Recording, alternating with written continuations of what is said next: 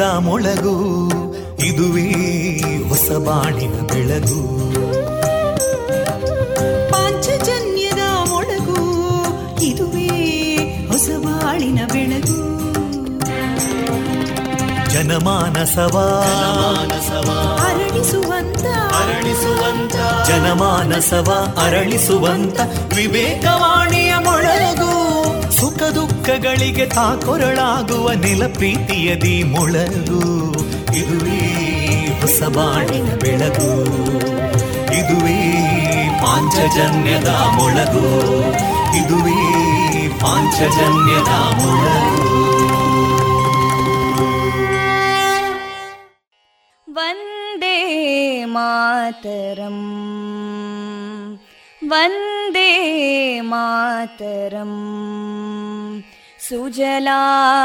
सुफलां मलयज शीतलां सस्यश्यामलां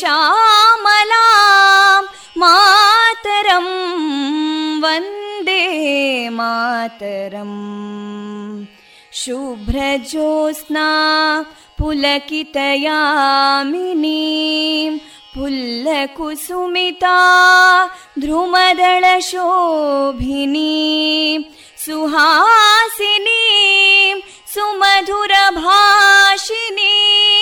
सुखदां वरदां मातरं वन्दे मातरम् कोटि कोटि कण्ठा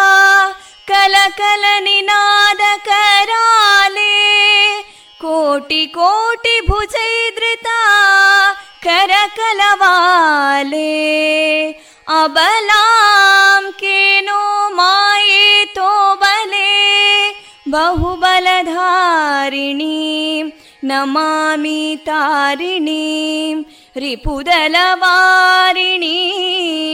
मातरं वन्दे मातरम् तुमि विद्या तुमि धर्मा तुमि हृदि तुमि मर्मा त्वं हि प्राणा शरीरे बाहुते तुमि मा शक्ति हृदये तुमि मा भक्ति तोमारयी प्रतिमागडी मन्दिरे मन्दिरे वन्दे मातरम्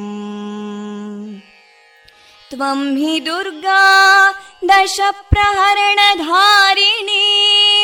कमलां कमलदलविहारिणीं वाणीं विद्यादायिनीं नमामि त्वां नमामि कमलाम् अमलामतुलां सुजलां सुफलां मातरम् वन्दे मातरम् श्यामलां सरलां सुस्मितां भूषितां धरणीं भरणीं मातरम् वन्दे मातरम् वन्दे मातरम्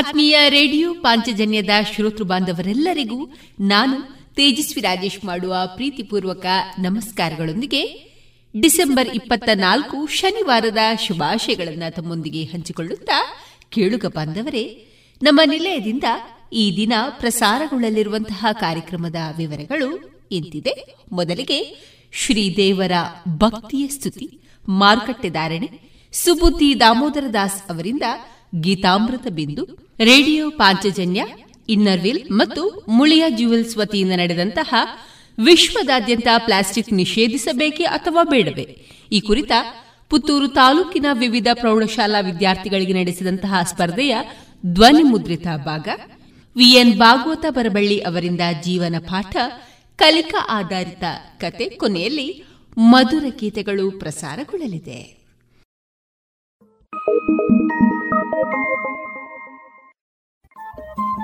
ರೇಡಿಯೋ ಪಾಂಚಜನ್ಯ ತೊಂಬತ್ತು ಬಿಂದು ಎಂಟು ಎಫ್ಎಂ ಸಮುದಾಯ ಬಾನುಲಿ ಕೇಂದ್ರ ಪುತ್ತೂರು. ಇದು ಜೀವ ಜೀವದ ಸ್ವರ ಸಂಚಾರ.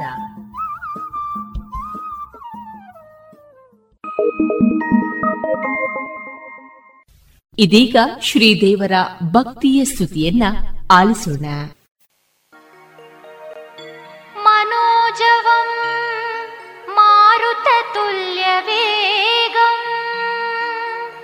जितेन्द्रियं बुद्धिमतां वरिष्ठम् वातात्मजं वानरयूथमुख्यम् श्रीवीराञ्जनेयं मनसा स्मरा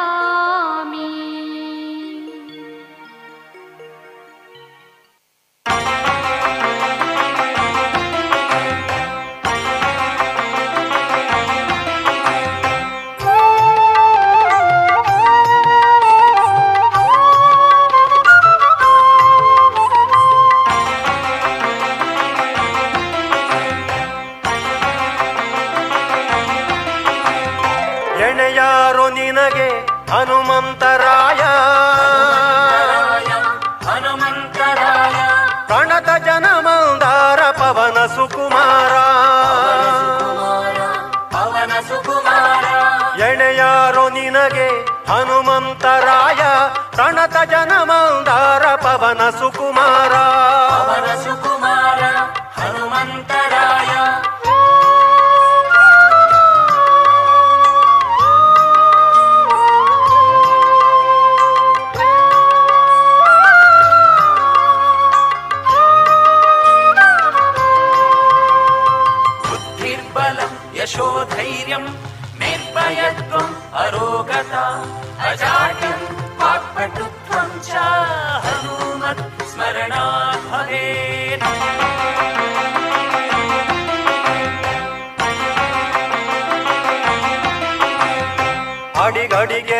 ಪಾದಾಂಬುಜಕ್ಕೆ ವಂದಿಸುತ್ತ ನಡೆದೊಡನೆ ಮುದ್ರಿಕೆಯ ಪಡೆದು ಮುದದಿ. ಅಡಿಗಡಿಗೆ ರಾಮ ಪಾದಾಂಬುಜಕ್ಕೆ ವಂದಿಸುತ್ತ ನಡೆದೊಡನೆ ಮುದ್ರಿಕೆಯ ಪಡೆದು ಮುದದಿ. ಧಡಧಡನೆ ಅಂಬುಧಿಯ ದಾಟಿ ಸೀತೆಗೆ ಗುರುತ ಧಡಧಡನೆ ಅಂಬುಧಿಯ ದಾಟಿ ಸೀತೆಗೆ ಗುರುತ ಕೊಡ ಕೊಡುತ ಕುಸ್ತರಿಸಿದಂತ ಹನುಮಂತ. ಕೊಡ ಕೊಡುತ ಕುಸ್ತರಿಸಿದಂತ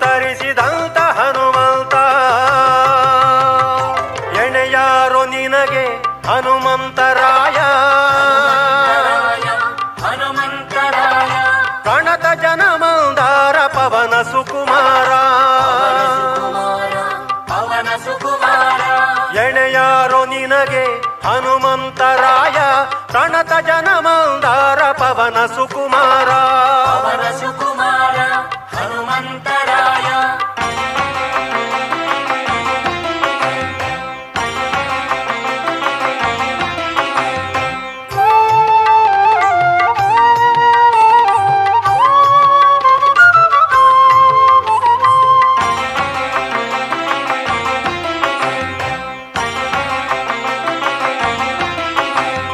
ಕರನೆ ಹಲ್ಗಡಿದು ಕಲುಷ ದೈತ್ಯರನೆಲ್ಲ ಚರ ಚರನೆ ಸೀಳಿ ಸಂಭ್ರಮದಿಂದಲೀ. ಹಲ್ ಹಲ್ಗಡಿದು ಕಲುಷ ದೈತ್ಯರನೆಲ್ಲ ಚರಚರನೆ ಸೀಳಿ ಸಂಭ್ರಮದಿಂದಲೀ. ಬಿರಬಿರನೆ ಕಳ್ಬಿಡುತ್ತ ಬಿಂಕದಲ್ಲಿ ಲಂಕೆಯನು ಬಿರಬಿರನೆ ಕಳ್ಬಿಡುತ್ತ ಬಿಂಕದಲ್ಲಿ ಲಂಕೆಯನು ಸುರ ಸುರನೆ ಬಾಲದಲ್ಲಿ ಸುಟ್ಟ ಬಲು ದಿಟ್ಟ. ಸುಟ್ಟ ಬಲು ದಿಟ್ಟ ಎಣೆಯಾರೋ ನಿನಗೆ ಹನುಮಂತರಾಯ. ಹನುಮಂತರಾಯ. ಪ್ರಣತ ಜನ ಮಂದಾರ ಪವನ ಸುಕುಮಾರ. ಎಣೆಯಾರೋ ನಿನಗೆ ಹನುಮಂತರಾಯ. ಪ್ರಣತ ಜನ ಮಂದಾರ ಪವನ ಸುಕುಮಾರ.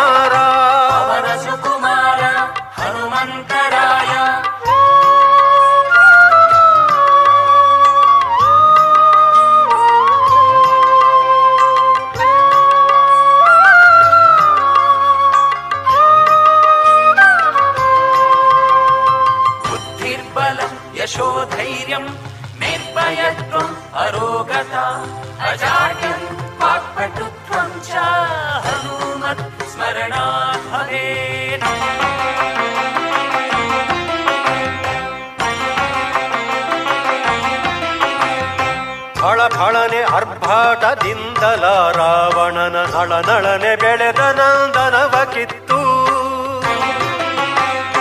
ಫಳ ಫಳನೆ ಅರ್ಭಾಟದಿಂದಲ ರಾವಣನ ನಳ ನಳನೆ ಬೆಳೆದ ನಂದನವ ಕಿತ್ತು. ಕೊಳ ಕೊಳನೆ ನಗುತ ದಶಕಂಧರನ ಗುದ್ದಿದೆ. ಕೊಳ ಕೊಳನೆ ನಗುತ ದಶಕಂಧರನ ಗುದ್ದಿದೆ. ಫಳಿ ಫಳಿರೆ ಹಯವದನ ದಾಸ ನಿರ್ದೋಷ. ಫಳಿ ಫಳಿರೆ ಹಯವದನ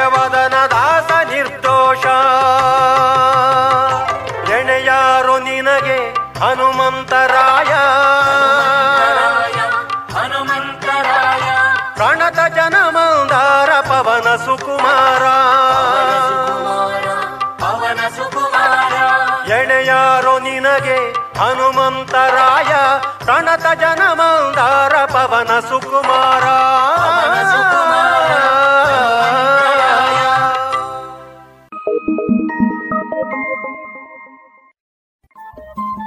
ರೇಡಿಯೋ ಪಾಂಚಜನ್ಯ ತೊಂಬತ್ತು ಬಿಂದು ಎಂಟು ಎಫ್ಎಂ ಸಮುದಾಯ ಬಾನುಲಿ ಕೇಂದ್ರ ಪುತ್ತೂರು. ಇದು ಜೀವ ಜೀವದ ಸ್ವರ ಸಂಚಾರ.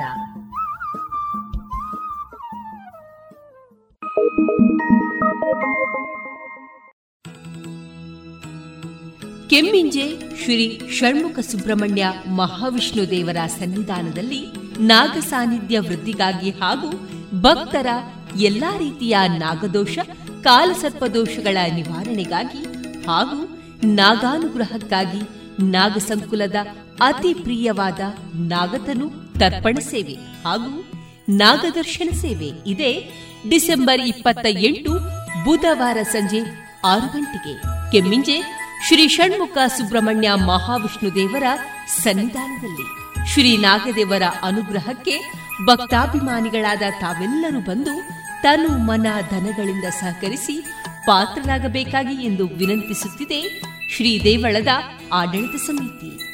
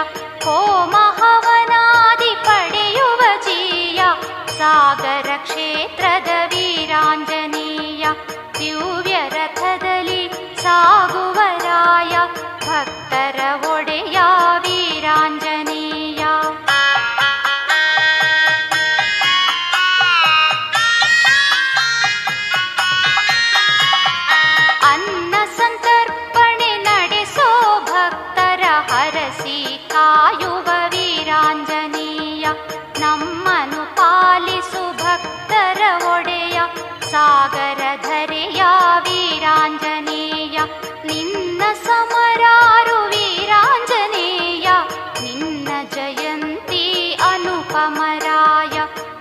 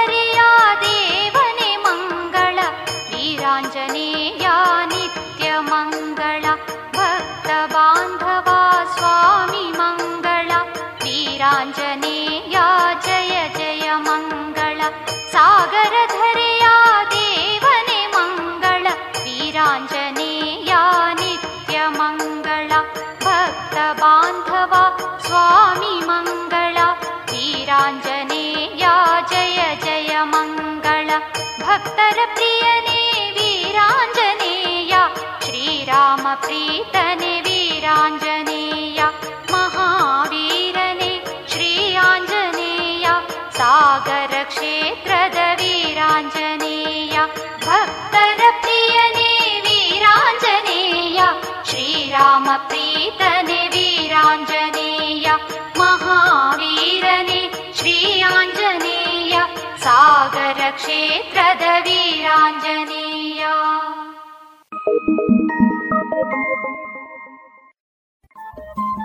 ರೇಡಿಯೋ ಪಾಂಚಜನ್ಯ ತೊಂಬತ್ತು ಬಿಂದು ಎಂಟು ಎಫ್ಎಂ ಸಮುದಾಯ ಬಾನುಲಿ ಕೇಂದ್ರ ಪುತ್ತೂರು. ಇದು ಜೀವ ಜೀವದ ಸ್ವರ ಸಂಚಾರ.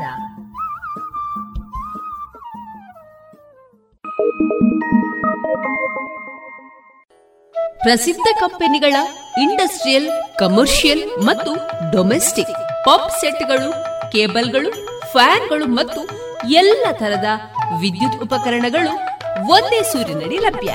ಬನ್ನಿ ಮೈತ್ರಿ ಎಲೆಕ್ಟ್ರಿಕ್ ಕಂಪನಿಗೆ ಬಾಳು ಬೆಳಗಿಸುವ ಬಾಂಧವ್ಯ ನಿಮ್ಮದಾಗಿಸಲು ಕಾದಿದೆ Maitri electric company, Susha chambers, Molahalli Shivaraya road, Puttur.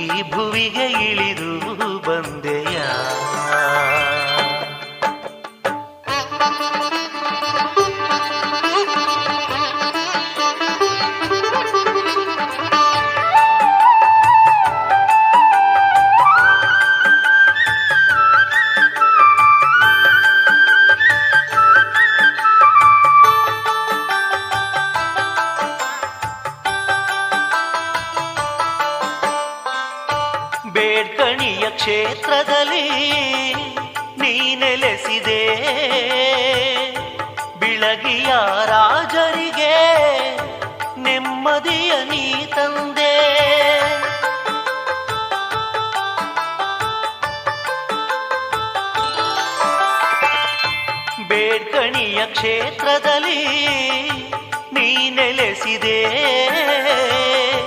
ಬಿಳಗಿಯ ರಾಜರಿಗೆ ನೆಮ್ಮದಿಯ ನೀ ತಂದೆ. ಬೀಡು ಕಣಿವೆಯಾಗಿ ಭುವಿಯಲ್ಲಿ ನಿಲ್ತ ಜಗಜಟ್ಟಿ ಮಾರುತಿಯಾಗಿ ಜಗ ಬೆಳಗಿ ಕೂತ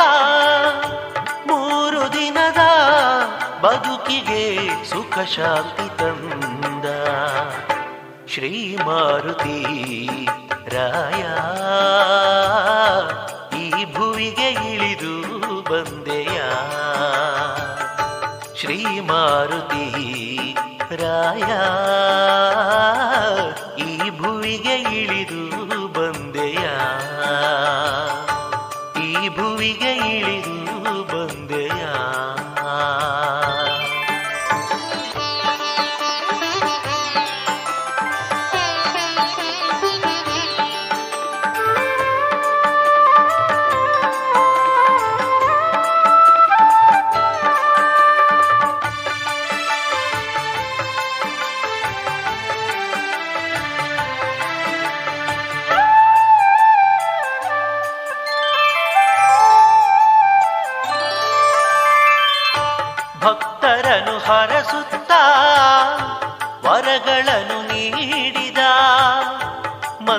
ಮಂತ್ರಗಳ ತಿಳಿಸುತ್ತ ಭಕ್ತರನು ತಾ ಕರೆದ.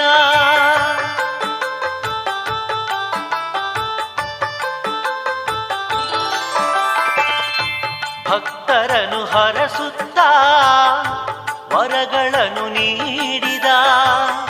ಮಂತ್ರಗಳ ತಿಳಿಸುತ್ತ ಭಕ್ತರನು ತಾ ಕರೆದ. ಶನಿವಾರದಲ್ಲಿ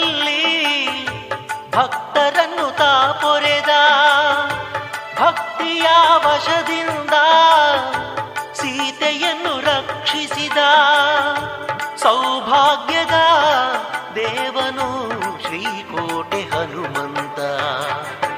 ಶ್ರೀ ಮಾರುತಿ ರಾಯ, ಈ ಭುವಿಗೆ ಇಳಿದು ಬಂದೆಯ. ಶ್ರೀ ಮಾರುತಿ ರಾಯ.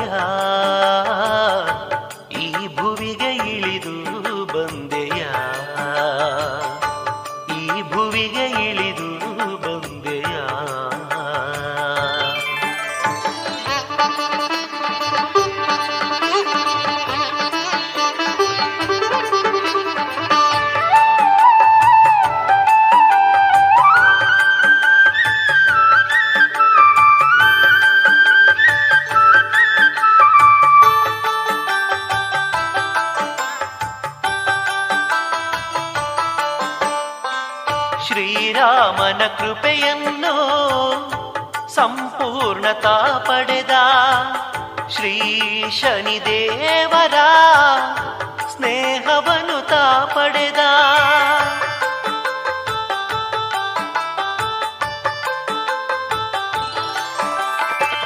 ಶ್ರೀರಾಮನ ಕೃಪೆಯನ್ನು ಸಂಪೂರ್ಣತಾ ಪಡೆದ ಶ್ರೀ ಶನಿದೇವರ ಸ್ನೇಹವನ್ನು ತಾ ಪಡೆದ.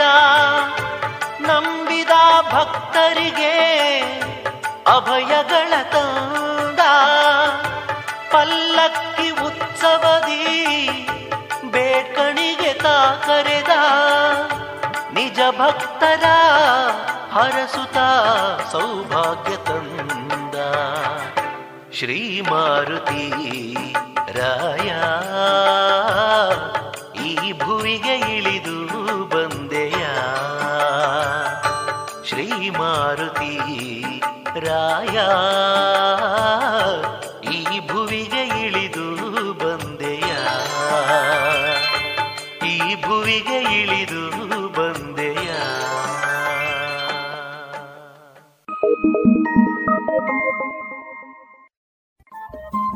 ರೇಡಿಯೋ ಪಾಂಚಜನ್ಯ ತೊಂಬತ್ತು ಬಿಂದು ಎಂಟು ಎಫ್ಎಂ ಸಮುದಾಯ ಬಾನುಲಿ ಕೇಂದ್ರ ಪುತ್ತೂರು. ಇದು ಜೀವ ಜೀವದ ಸ್ವರ ಸಂಚಾರ.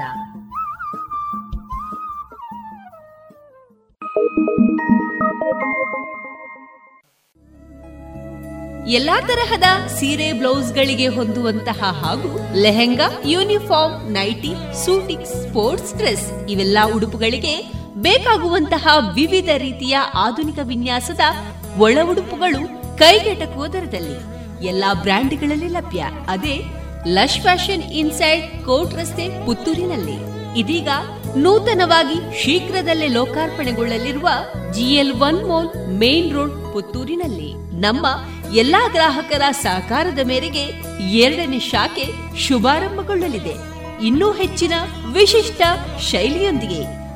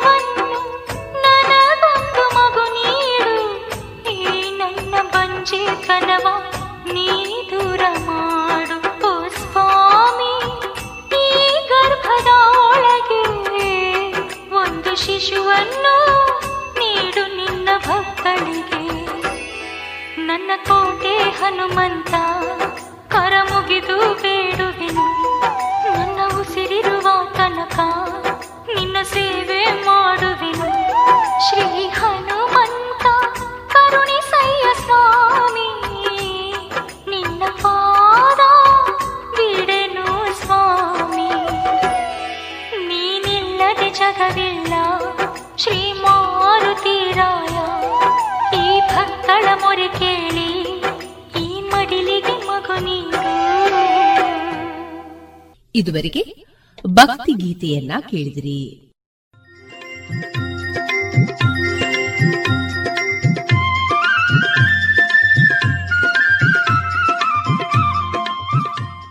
ಮಾರುಕಟ್ಟೆ ಧಾರಣೆ ಇಂತಿದೆ. ಹೊಸ ಅಡಿಕೆ ಮುನ್ನೂರ ಇಪ್ಪತ್ತ ಐದರಿಂದ ಮುನ್ನೂರ ಎಂಬತ್ತು, ಹಳೆ ಅಡಿಕೆ ಡಬಲ್ ಚೋಲ್ ಐನೂರ ಹತ್ತರಿಂದ ಐನೂರ ನಲವತ್ತ ಐದು ಹಳೆ ಪಟೋರ ಮುನ್ನೂರರಿಂದ ಮುನ್ನೂರ ಐವತ್ತು, ಹೊಸ ಪಟೋರ ಇನ್ನೂರ ಐವತ್ತರಿಂದ ಇನ್ನೂರ ಎಪ್ಪತ್ತ ಐದು ಹಳೆ ಉಳ್ಳಿಗಡ್ಡೆ ಇನ್ನೂರ ನಲವತ್ತರಿಂದ ಇನ್ನೂರ ಎಪ್ಪತ್ತೈದು, ಹೊಸ ಉಳ್ಳಿಗಡ್ಡೆ ನೂರ ಐವತ್ತರಿಂದ ಇನ್ನೂರ ಹತ್ತು, ಹಳೆ ಕರಿಗೋಟು ಇನ್ನೂರರಿಂದ ಇನ್ನೂರ ಐವತ್ತು, ಹೊಸ ಕರಿಗೋಟು ನೂರ ಎಂಬತ್ತರಿಂದ ಇನ್ನೂರ ಐವತ್ತು, ಕಾಳುಮೆಣಸು ಮುನ್ನೂರ ಎಪ್ಪತ್ತ ಒಂದರಿಂದ ನಾಲ್ಕುನೂರ ತೊಂಬತ್ತು, ಒಣಕೊಕ್ಕೋ ನೂರ ತೊಂಬತ್ತ ಐದರಿಂದ ಇನ್ನೂರ ಹದಿನೈದು, ಹಸಿಕೊಕ್ಕೋ ಐವತ್ತ ಐದರಿಂದ ಅರವತ್ತು, ರಬ್ಬರ್ ಧಾರಣೆ ಆರ್ಎಸ್ಎಸ್ ಫೋರ್ ನೂರ ಮೂವತ್ತ ನಾಲ್ಕು ರೂಪಾಯಿ, ಆರ್ಎಸ್ಎಸ್ ಫೈವ್ ನೂರ ಇಪ್ಪತ್ತ ಒಂದು ರೂಪಾಯಿ ಲಾಟ್ ನೂರ ಹದಿನೇಳು ರೂಪಾಯಿ ಐವತ್ತು ಪೈಸೆ ಸ್ಕ್ರಾಪ್ ಐವತ್ತ ಮೂರು ರೂಪಾಯಿ ಐವತ್ತು ಪೈಸೆಯಿಂದ ಅರವತ್ತ ಮೂರು ರೂಪಾಯಿ ಐವತ್ತು ಪೈಸೆ.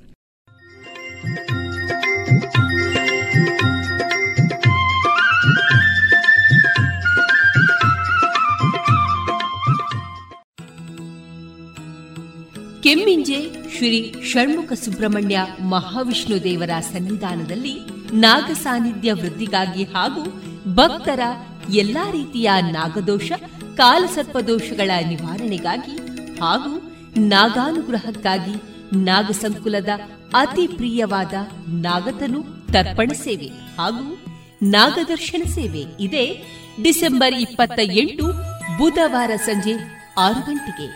ಕೆಮ್ಮಿಂಜೆ ಶ್ರೀ ಷಣ್ಮುಖ ಸುಬ್ರಹ್ಮಣ್ಯ ಮಹಾವಿಷ್ಣು ದೇವರ ಸನ್ನಿಧಾನದಲ್ಲಿ. ಶ್ರೀ ನಾಗದೇವರ ಅನುಗ್ರಹಕ್ಕೆ ಭಕ್ತಾಭಿಮಾನಿಗಳಾದ ತಾವೆಲ್ಲರೂ ಬಂದು ತನು ಮನ ಧನಗಳಿಂದ ಸಹಕರಿಸಿ ಪಾತ್ರರಾಗಬೇಕಾಗಿ ಎಂದು ವಿನಂತಿಸುತ್ತಿದೆ ಶ್ರೀ ದೇವಳದ ಆಡಳಿತ ಸಮಿತಿ.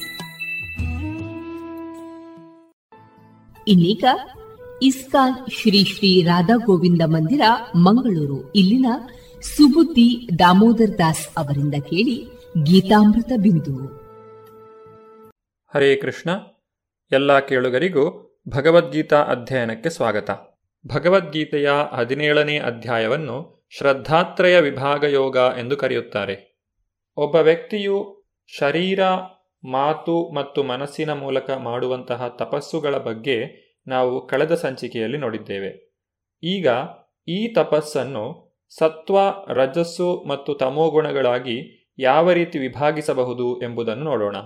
ಶ್ರದ್ಧಯ ಪರಯ ತಪ್ತಂ ತಪಸ್ತತ್ರಿವಿಧಂ ನರೈ ಅಪಲಾಕಾಂಕ್ಷಿಭಿರ್ಯುಕ್ತೈ ಸಾತ್ವಿಕಂ ಪರಿಚಕ್ಷತೆ ಅನುವಾದ ಮನುಷ್ಯರು ಐಹಿಕ ಲಾಭವನ್ನು ನಿರೀಕ್ಷಿಸದೆ ಪರಮಪ್ರಭುವಿಗಾಗಿಯೇ ಕೆಲಸ ಮಾಡುತ್ತಾ ದಿವ್ಯ ಶ್ರದ್ಧೆಯಿಂದ ಆಚರಿಸುವ ಈ ತ್ರಿವಿಧ ತಪಸ್ಸಿಗೆ ಸಾತ್ವಿಕ ತಪಸ್ಸು ಎಂದು ಕರೆಯುತ್ತಾರೆ.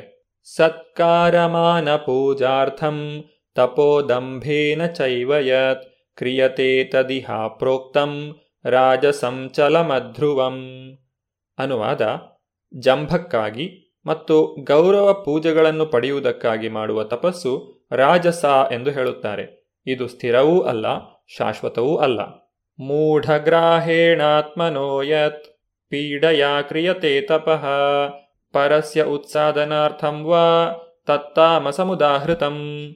ಅನುವಾದ, ಮೂರ್ಖತನದಿಂದ ತನ್ನನ್ನೇ ಹಿಂಸೆ ಮಾಡಿಕೊಂಡು ಅಥವಾ ಇತರರನ್ನು ನಾಶ ಮಾಡಲು ಅಥವಾ ಅವರಿಗೆ ತೊಂದರೆ ಕೊಡಲು ಮಾಡುವ ತಪಸ್ಸು ತಾಮಸ ತಪಸ್ಸು ಎಂದು ಹೇಳಲಾಗುತ್ತದೆ. ಹಿರಣ್ಯಕಶಿಪುವು ತಾನು ಅಮರನಾಗಲು ಮತ್ತು ದೇವತೆಗಳನ್ನು ಕೊಲ್ಲಲು ಕಠಿಣ ತಪಸ್ಸುಗಳನ್ನು ಮಾಡಿದನು. ಇಂತಹ ತಪಸ್ಸನ್ನು ತಾಮಸ ತಪಸ್ಸು ಎಂದು ಕರೆಯುತ್ತಾರೆ. ವ್ಯಕ್ತಿಯು ಮಾಡುವ ದಾನವನ್ನೂ ಸಹ ಮೂರು ಗುಣಗಳಲ್ಲಿ ವಿಭಾಗಿಸಬಹುದು. ಅದೇನೆಂಬುದನ್ನು ನಾವು ಈಗ ನೋಡೋಣ. ದಾತವ್ಯಮಿತಿ ಯದ್ದಾನಂ ದೀಯತೆ ಅನುಪಕಾರಿಣೆ ದೇಶೇ ಕಾಲೇ ಚ ಪಾತ್ರೆ ಚ ತದ್ದಾನಂ ಸಾತ್ವಿಕಂ ಸ್ಮೃತಂ ಅನುವಾದ ಪ್ರತಿಫಲದ ನಿರೀಕ್ಷಣೆ ಇಲ್ಲದೆ ಯೋಗ್ಯನಾದವನಿಗೆ ಸರಿಯಾದ ಕಾಲ ಮತ್ತು ದೇಶಗಳಲ್ಲಿ ಕರ್ತವ್ಯವೆಂದು ಮಾಡಿದ ದಾನವು ಸಾತ್ವಿಕ ದಾನ. ವೇದ ಸಾಹಿತ್ಯದಲ್ಲಿ ಆಧ್ಯಾತ್ಮಿಕ ಚಟುವಟಿಕೆಗಳಲ್ಲಿ ತೊಡಗಿರುವವನಿಗೆ ದಾನವನ್ನು ಕೊಡುವುದು ಯೋಗ್ಯ. ವಿವೇಚನೆ ಇಲ್ಲದೆ ಯಾರೂ ದಾನವನ್ನು ಮಾಡಬಾರದು. ದಾನವನ್ನು ಪ್ರತಿಫಲದ ಅಪೇಕ್ಷೆ ಇಲ್ಲದೆ ಮಾಡಬೇಕು. ಈ ರೀತಿಯಾಗಿ ಮಾಡಿದ ದಾನವು ಸಾತ್ವಿಕ ಗುಣದಲ್ಲಿರುತ್ತದೆ.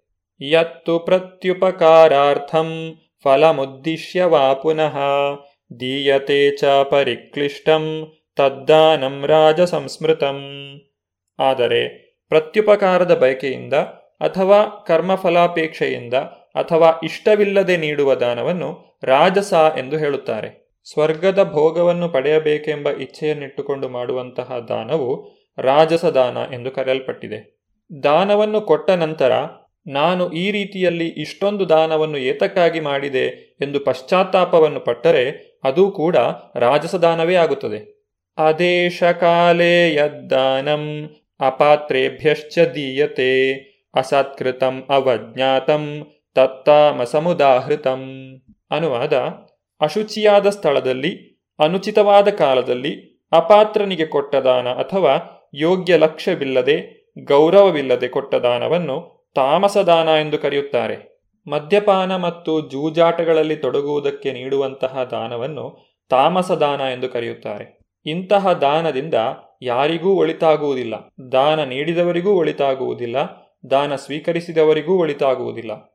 ಅದು ಕೇವಲ ಪಾಪ ಕಾರ್ಯಗಳಿಗೆ ಪ್ರೋತ್ಸಾಹವನ್ನು ನೀಡುತ್ತದೆ. ಈ ಅಧ್ಯಾಯದ ಕೊನೆಯ ಭಾಗದಲ್ಲಿ ಭಗವಂತನು ಸರಿಯಾದ ವಿಧಾನದಲ್ಲಿ ಯಜ್ಞ, ದಾನ ಮತ್ತು ತಪಸ್ಸುಗಳನ್ನು ವ್ಯಕ್ತಿಯು ಯಾವ ರೀತಿಯಾಗಿ ಮಾಡಬೇಕು ಎಂಬುದನ್ನು ತಿಳಿಸಿಕೊಡುತ್ತಿದ್ದಾನೆ. ಓಂ ತತ್ಸದಿತಿ ನಿರ್ದೇಶೋ ಬ್ರಾಹ್ಮಣಸ್ತ್ರಿವಿಧ ಸ್ಮೃತಃ ಬ್ರಾಹ್ಮಣಾಸ್ತೇನ ವೇದಾಶ್ಚ ಯಜ್ಞಾಶ್ಚ ವಿಹಿತಾಪುರ. ಅನುವಾದ ಸೃಷ್ಟಿಯಾದ ಕಾಲದಿಂದ ಓಂ ತತ್ಸತ್ ಎನ್ನುವ ಪದಗಳನ್ನು ಪರಮ ಪರಿಪೂರ್ಣ ಸತ್ಯವನ್ನು ನಿರ್ದೇಶಿಸಲು ಬಳಸಲಾಯಿತು. ವೇದ ಸ್ತೋತ್ರಗಳನ್ನು ಹೇಳುವಾಗ ಮತ್ತು ಪರಮಪ್ರಭುವಿನ ಸುಪ್ರೀತಿಗಾಗಿ ಮಾಡುವ ಯಜ್ಞಗಳಲ್ಲಿ ಬ್ರಾಹ್ಮಣರು ಈ ಮೂರು ಸಂಕೇತಗಳನ್ನು ಬಳಸುತ್ತಿದ್ದರು. ತಪಸ್ಸು, ಯಜ್ಞ, ದಾನ ಮತ್ತು ಆಹಾರಗಳನ್ನು ಸಾತ್ವಿಕ, ರಾಜಸ ಮತ್ತು ತಾಮಸ ಗುಣಗಳ ಮೂರು ವರ್ಗಗಳಾಗಿ ವಿಭಾಗಿಸಲಾಗಿದೆ. ಸತ್ವಗುಣ, ರಜೋಗುಣ ಮತ್ತು ತಮೋಗುಣ. ಈ ಮೂರೂ ಗುಣಗಳು ಸಹ ಐಹಿಕ ಸೋಂಕಿನಿಂದ ಬದ್ಧವಾಗಿದೆ. ಸಾಮಾನ್ಯವಾಗಿ ಮೂರು ಗುಣಗಳಲ್ಲಿ ಸತ್ವಗುಣವು ಅತಿ ಉತ್ತಮವಾದುದು. ಆದರೆ ಸತ್ವಗುಣವೂ ಸಹ ವ್ಯಕ್ತಿಯನ್ನು ಬಂಧಿಸಬಲ್ಲದು. ಯಾವಾಗ ವ್ಯಕ್ತಿಯು ತಪಸ್ಸು, ದಾನ ಮತ್ತು ಯಜ್ಞಗಳನ್ನು ದೇವೋತ್ತಮ ಪರಮಪುರುಷನಾದ ಶ್ರೀಕೃಷ್ಣನ ಕುರಿತಾಗಿ ಮಾಡುತ್ತಾನೋ, ಆಗ ಅದು ಆತನಿಗೆ ಆಧ್ಯಾತ್ಮಿಕ ಉನ್ನತಿಯ ಸಾಧನವಾಗುತ್ತದೆ. ಓಂ ತತ್ಸತ್ ಈ ಮೂರು ಪದಗಳು ವಿಶೇಷವಾಗಿ ದೇವೋತ್ತಮ ಪರಮಪುರುಷನಾದ ಪರಮಸತ್ಯವನ್ನು ಸೂಚಿಸುತ್ತದೆ. ಓಂಕಾರವು ಎಲ್ಲ ವೇದ ಸ್ತೋತ್ರಗಳಲ್ಲಿಯೂ ಕಾಣುತ್ತದೆ. ಓಂ ತತ್ಸತ್ ಎಂಬ ಮೂರು ಪದಗಳನ್ನು ಪರಮಪ್ರಭುವಿನ ಪಾವನ ನಾಮವಾದ ಓಂ ತದ್ ವಿಷ್ಣು ಎನ್ನುವುದರೊಂದಿಗೆ ಉಚ್ಚರಿಸುತ್ತಾರೆ. ಓಂ ಇತಿ ಏತದ್ ಬ್ರಹ್ಮಣೋ ನೇದಿಷ್ಟಂ ನಾಮ ಎನ್ನುವುದು ಮೊದಲನೆಯ ಗುರಿಯನ್ನು ಸೂಚಿಸುತ್ತದೆ. ತತ್ವಮಸಿ ಎನ್ನುವುದು ಎರಡನೆಯ ಗುರಿಯನ್ನು ಸೂಚಿಸುತ್ತದೆ. ತದೇವ ಸೌಮ್ಯ ಎನ್ನುವುದು ಮೂರನೆಯ ಗುರಿಯನ್ನು ಸೂಚಿಸುತ್ತದೆ. ಇವೆಲ್ಲವನ್ನು ಒಟ್ಟಿಗೆ ಸೇರಿಸಿದಾಗ ಓಂ ತತ್ಸತ್ ಎಂದು ಆಗುತ್ತದೆ. ವ್ಯಕ್ತಿಯು ಯಾವುದೇ ಕರ್ಮವನ್ನಾಗಲಿ, ಅದನ್ನು ಓಂ ತತ್ಸತ್ಗಾಗಿ ಅಥವಾ ದೇವೋತ್ತಮ ಪರಮಪುರುಷನಿಗಾಗಿ ಮಾಡುವುದು ಯೋಗ್ಯ ಎಂದು ಭಗವದ್ಗೀತೆಯು ಸೂಚಿಸುತ್ತದೆ. ತಸ್ಮಾದ್ ಓಂ ಇತ್ಯುದಾಹೃತ್ಯ ಯಜ್ಞದಾನತ ಪ್ರಕ್ರಿಯಾ ಪ್ರವರ್ತಂತೆ ವಿಧಾನೋಕ್ತ ಸತತಂ ಬ್ರಹ್ಮವಾದಿನಾಂ. ಅನುವಾದ, ಆದುದರಿಂದ ಧರ್ಮಗ್ರಂಥಗಳ ನಿಯಮಗಳಿಗೆ ಅನುಗುಣವಾಗಿ ಯಜ್ಞ, ದಾನ ಮತ್ತು ತಪಸ್ಸುಗಳ ಆಚರಣೆಯನ್ನು ಕೈಗೊಳ್ಳುವ ಆಧ್ಯಾತ್ಮವಾದಿಗಳು ಪರಮಸತ್ಯವನ್ನು ಪಡೆಯಲು ಯಾವಾಗಲೂ ಓಂನಿಂದ ಪ್ರಾರಂಭಿಸುತ್ತಾರೆ. ತದಿತ್ಯನಭಿಸಂಧಾಯ, ಫಲಂ ಯಜ್ಞತಪಕ್ರಿಯಾ ದಾನಕ್ರಿಯಾಶ್ಚ ವಿವಿಧ, ಕ್ರಿಯಂತೆ ಮೋಕ್ಷಕಾಂಕ್ಷಿಭಿ. ಅನುವಾದ ಮನುಷ್ಯನು ಯಾವ ಫಲಾಪೇಕ್ಷೆಯಿಲ್ಲದೆ ತತ್ ಎಂಬ ಪದವನ್ನು ಉಚ್ಚರಿಸಿ ವಿವಿಧ ಬಗೆಗಳ ಯಜ್ಞ, ತಪಸ್ಸು ಮತ್ತು ದಾನಗಳನ್ನು ಮಾಡಬೇಕು. ಇಂತಹ ಆಧ್ಯಾತ್ಮಿಕ ಕರ್ಮಗಳ ಉದ್ದೇಶ ಮೋಕ್ಷವನ್ನು ಪಡೆಯುವುದು. ಆಧ್ಯಾತ್ಮಿಕ ಸ್ಥಾನಕ್ಕೆ ಏರಲು ಬಯಸುವ ಮನುಷ್ಯನು ಯಾವುದೇ ಐಹಿಕ ಲಾಭಕ್ಕಾಗಿ ಕರ್ಮ ಮಾಡಬಾರದು. ಆಧ್ಯಾತ್ಮಿಕ ರಾಜ್ಯವಾದ ಭಗವದ್ಧಾಮಕ್ಕೆ ಹಿಂದಿರುಗುವ ಕಟ್ಟಕಡೆಯ ಲಾಭಕ್ಕಾಗಿ ಕರ್ಮಗಳನ್ನು ಮಾಡಬೇಕು. ಸದ್ಭಾವೇ ಸಾಧುಭಾವೇ ಚ ಸದಿತ್ಯೇವತ್ ಪ್ರಯುಜ್ಯತೆ ಪ್ರಶಸ್ತೆ ಕರ್ಮಣಿ ತಥಾ ಸಚ್ಚಬ್ಧಾಪಾರ್ಥ ಯುಜ್ಯತೆ ಯಜ್ಞೆ ತಪಸಿ ದಾನೆ ಚ ಸ್ಥಿತಿ ಸದಿತಿ ಚೋಚ್ಯತೆ ಕರ್ಮ ಚೈವ ತದರ್ಥೀಯಂ ಸದಿತ್ಯೇವಾಭಿಧೀಯತೆ ಅನುವಾದ ಅರ್ಜುನನೇ ಭಕ್ತಿ ಸೇವೆಯ ಗುರಿಯು ಪರಿಪೂರ್ಣ ಸತ್ಯ, ಅದನ್ನು ಸತ್ ಎನ್ನುವ ಪದವು ಸೂಚಿಸುತ್ತದೆ. ಇಂತಹ ಯಜ್ಞಗಳನ್ನು ಮಾಡುವಾತನನ್ನು ಮತ್ತು ಪರಮಪುರುಷನ ಸುಪ್ರೀತಿಗಾಗಿ ದಿವ್ಯ ಸ್ವಭಾವಕ್ಕೆ ನಿಷ್ಠವಾಗಿ ನಡೆಸುವ ಎಲ್ಲ ಯಜ್ಞ, ತಪಸ್ಸು ಮತ್ತು ದಾನಗಳನ್ನು ಸತ್ ಎಂದು ಕರೆಯುತ್ತಾರೆ. ಕೃಷ್ಣ ಪ್ರಜ್ಞೆಯಲ್ಲಿ ಕೆಲಸ ಮಾಡುವುದಕ್ಕೆ ಸತ್ವ ಎಂದು ಹೆಸರು. ಕೃಷ್ಣ ಪ್ರಜ್ಞೆಯ ಕರ್ಮಗಳ ಸಂಪೂರ್ಣ ಅರಿವು ಇರುವವನಿಗೆ ಸಾಧು ಎಂದು ಹೆಸರು. ಆಧ್ಯಾತ್ಮಿಕ ವಸ್ತುವು ಭಕ್ತರ ಸಂಘದಲ್ಲಿ ಸ್ಪಷ್ಟವಾಗುತ್ತದೆ. ಇದನ್ನು ಶ್ರೀಮದ್ ಭಾಗವತದಲ್ಲಿ ತಿಳಿಸಲಾಗಿದೆ. ಸತ್ಸಂಗವಿಲ್ಲದೆ ವ್ಯಕ್ತಿಯು ದಿವ್ಯ ಜ್ಞಾನವನ್ನು ಪಡೆಯಲು ಸಾಧ್ಯವಿಲ್ಲ. ಓಂ ತತ್ಸತ್ ಎನ್ನುವ ಪರಮಪದಗಳನ್ನು ಎಲ್ಲ ಕರ್ಮಗಳನ್ನು ಪರಿಪೂರ್ಣಗೊಳಿಸಿ ಎಲ್ಲವನ್ನು ಪೂರ್ಣ ಮಾಡಲು ಅನೇಕ ರೀತಿಗಳಲ್ಲಿ ಬಳಸಲಾಗುತ್ತದೆ. ಅಶ್ರದ್ಧಯಾಹುತಂ ದತ್ತಂ ತಪಸ್ತಪ್ತಂ ಕೃತಂ ಚ ಯತ್ ಅಸದಿತ್ಯುಚ್ಯತೆ ಪಾರ್ಥ ನ ಚ ತತ್ಪ್ರೇತ್ಯನೋ ಇಹ. ಅನುವಾದ ಅರ್ಜುನನೇ ಪರಮಪ್ರಭುವಿನಲ್ಲಿ ಶ್ರದ್ಧೆಯಿಲ್ಲದೆ ಮಾಡಿದ ಯಾವುದೇ ಯಜ್ಞ, ದಾನ ಅಥವಾ ತಪಸ್ಸು ಅಶಾಶ್ವತ. ಅದನ್ನು ಅಸತ್ ಎಂದು ಕರೆಯುತ್ತಾರೆ. ಆಧ್ಯಾತ್ಮಿಕ ಗುರಿ ಇಲ್ಲದೆ ಮಾಡುವಂತಹ ಯಜ್ಞ, ದಾನ ಮತ್ತು ತಪಸ್ಸು ನಿರರ್ಥಕವಾದದ್ದು. ಎಲ್ಲವನ್ನು ಕೃಷ್ಣ ಪ್ರಜ್ಞೆಯಲ್ಲಿ ಭಗವಂತನಿಗಾಗಿ ಮಾಡಬೇಕು. ಅತ್ಯುತ್ತಮವಾದ ಮಾರ್ಗವೆಂದರೆ ಗುರುವಿನ ಮಾರ್ಗದರ್ಶನದಲ್ಲಿ ಕೃಷ್ಣ ಪ್ರಜ್ಞೆಯಲ್ಲಿ ಕೆಲಸ ಮಾಡುವುದು. ಸತ್ವಗುಣವು ರಾಜಸ ಮತ್ತು ತಾಮಸ ಗುಣಗಳಿಗಿಂತ ಉತ್ತಮವಾದದ್ದು. ಆದರೆ ನೇರವಾಗಿ ಕೃಷ್ಣ ಪ್ರಜ್ಞೆಯನ್ನು ಅನುಸರಿಸುವವನು ಐಹಿಕ ಪ್ರಕೃತಿಯ ಮೂರು ಗುಣಗಳಿಗೂ ಅತೀತನಾಗುತ್ತಾನೆ. ಕ್ರಮಕ್ರಮವಾಗಿ ಮೇಲೇರುವ ಪ್ರಕ್ರಿಯೆಗಿಂತಲೂ ನೇರವಾಗಿ ಕೃಷ್ಣ ಪ್ರಜ್ಞೆಯನ್ನು ಅನುಸರಿಸುವುದು ಉತ್ತಮ. ಈ ರೀತಿ ಮಾಡುವುದರಿಂದ ವ್ಯಕ್ತಿಗೆ ಭಗವಂತನಲ್ಲಿ ಶ್ರದ್ಧೆಯು ಬೆಳೆಯುತ್ತದೆ. ಆ ಶ್ರದ್ಧೆಯು ಕಾಲಕ್ರಮೇಣ ಪರಿಪಕ್ವವಾದಾಗ ಅದನ್ನು ಭಗವಂತನಲ್ಲಿ ಪ್ರೇಮ ಎಂದು ಕರೆಯುತ್ತಾರೆ. ಈ ಭಗವತ್ ಪ್ರೇಮವನ್ನು ಪಡೆಯುವುದೇ ಜೀವನದ ಪರಮ ಗುರಿ. ಆದ್ದರಿಂದ ಮನುಷ್ಯನು ನೇರವಾಗಿ ಕೃಷ್ಣ ಪ್ರಜ್ಞೆಯನ್ನು ಅನುಸರಿಸಬೇಕು. ಭಗವದ್ಗೀತೆಯ ಹದಿನೇಳು ಅಧ್ಯಾಯಗಳಲ್ಲಿ ಭಗವಾನ್ ಶ್ರೀಕೃಷ್ಣನು ಬೇರೆ ಬೇರೆ ರೀತಿಯಾದಂತಹ ಯೋಗಗಳನ್ನು ತಿಳಿಸಿಕೊಟ್ಟಿದ್ದಾನೆ. ಎಲ್ಲ ಯೋಗಗಳಲ್ಲಿ ಭಕ್ತಿಯೋಗವೇ ಶ್ರೇಷ್ಠ ಎಂಬುದನ್ನು ನಾವು ಇಲ್ಲಿ ಅರ್ಥ ಮಾಡಿಕೊಳ್ಳಬಹುದು ವಿಶೇಷವಾಗಿ ಈ ಕಲಿಯುಗದಲ್ಲಿ ಹರಿನಾಮದ ಮಹತ್ವ ಏನು ಎಂಬುದನ್ನು ನಾವು ಈ ಅಧ್ಯಾಯಗಳ ಮೂಲಕ ಅರ್ಥ ಮಾಡಿಕೊಂಡಿದ್ದೇವೆ. ಮುಂದಿನ ಹದಿನೆಂಟನೇ ಅಧ್ಯಾಯದಲ್ಲಿ ಈ ಎಲ್ಲ ಹದಿನೇಳು ಅಧ್ಯಾಯಗಳ ಸಾರಾಂಶವನ್ನು ಭಗವಂತನು ನಮಗೆ ನೀಡುತ್ತಿದ್ದಾನೆ. ಅರ್ಜುನನು ತನ್ನ ಕರ್ಮದ ಫಲಗಳನ್ನು ತ್ಯಾಗ ಮಾಡಬೇಕೇ ವಿನಃ ಕರ್ಮವನ್ನೇ ತ್ಯಾಗ ಮಾಡಬಾರದು ಎಂದು ಭಗವಂತನು ತನ್ನ ಮಾತನ್ನು ಪ್ರಾರಂಭಿಸುತ್ತಾನೆ.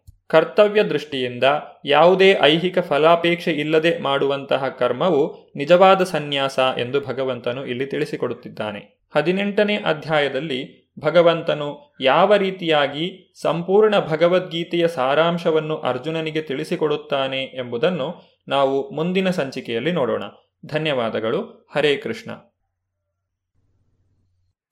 ಇದುವರೆಗೆ ಇಸ್ಕಾನ್ ಶ್ರೀ ಶ್ರೀ ರಾಧಾ ಗೋವಿಂದ ಮಂದಿರ ಮಂಗಳೂರು. ಇಲ್ಲಿನ ಸುಬುದ್ದಿ ದಾಮೋದರ ದಾಸ್ ಅವರಿಂದ ಗೀತಾಮೃತ ಬಿಂದು ಆಲಿಸಿದ್ರಿ.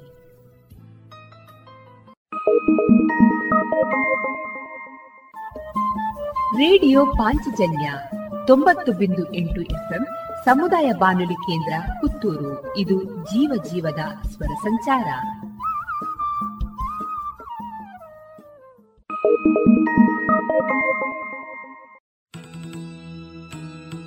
ಕೆಮ್ಮಿಂಜೆ ಶ್ರೀ ಷಣ್ಮುಖ ಸುಬ್ರಹ್ಮಣ್ಯ ಮಹಾವಿಷ್ಣು ದೇವರ ಸನ್ನಿಧಾನದಲ್ಲಿ ನಾಗ ಸಾನ್ನಿಧ್ಯ ವೃದ್ಧಿಗಾಗಿ ಹಾಗೂ ಭಕ್ತರ ಎಲ್ಲಾ ರೀತಿಯ ನಾಗದೋಷ ಕಾಲಸರ್ಪದೋಷಗಳ ನಿವಾರಣೆಗಾಗಿ ಹಾಗೂ ನಾಗಾನುಗ್ರಹಕ್ಕಾಗಿ ನಾಗಸಂಕುಲದ ಅತಿ ಪ್ರಿಯವಾದ ನಾಗತನು ತರ್ಪಣ ಸೇವೆ ಹಾಗೂ ನಾಗದರ್ಶನ ಸೇವೆ. ಇದೆ ಡಿಸೆಂಬರ್ ಇಪ್ಪತ್ತ ಎಂಟು ಬುಧವಾರ ಸಂಜೆ ಆರು ಗಂಟೆಗೆ. ಕೆಮ್ಮಿಂಜೆ ಶ್ರೀ ಷಣ್ಮುಖ ಸುಬ್ರಹ್ಮಣ್ಯ ಮಹಾವಿಷ್ಣು ದೇವರ ಸನ್ನಿಧಾನದಲ್ಲಿ ಶ್ರೀ ನಾಗದೇವರ ಅನುಗ್ರಹಕ್ಕೆ ಭಕ್ತಾಭಿಮಾನಿಗಳಾದ ತಾವೆಲ್ಲರೂ ಬಂದು ತನು ಮನ ಧನಗಳಿಂದ ಸಹಕರಿಸಿ ಪಾತ್ರರಾಗಬೇಕಾಗಿ ಎಂದು ವಿನಂತಿಸುತ್ತಿದೆ ಶ್ರೀ ದೇವಳದ ಆಡಳಿತ ಸಮಿತಿ.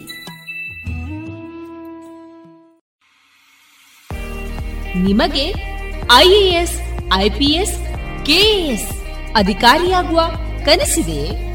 ಸೂಕ್ತ ತರಬೇತಿ, ಕೊರತೆ ಕಾಡ್ತಾ ಇದೆಯೇ? ಈಗೋ ಬಂದಿದೆ ಕನಸು, ನನ್ನ ಸಾಗಿಸುವ ಸುವರ್ಣ ಅವಕಾಶ.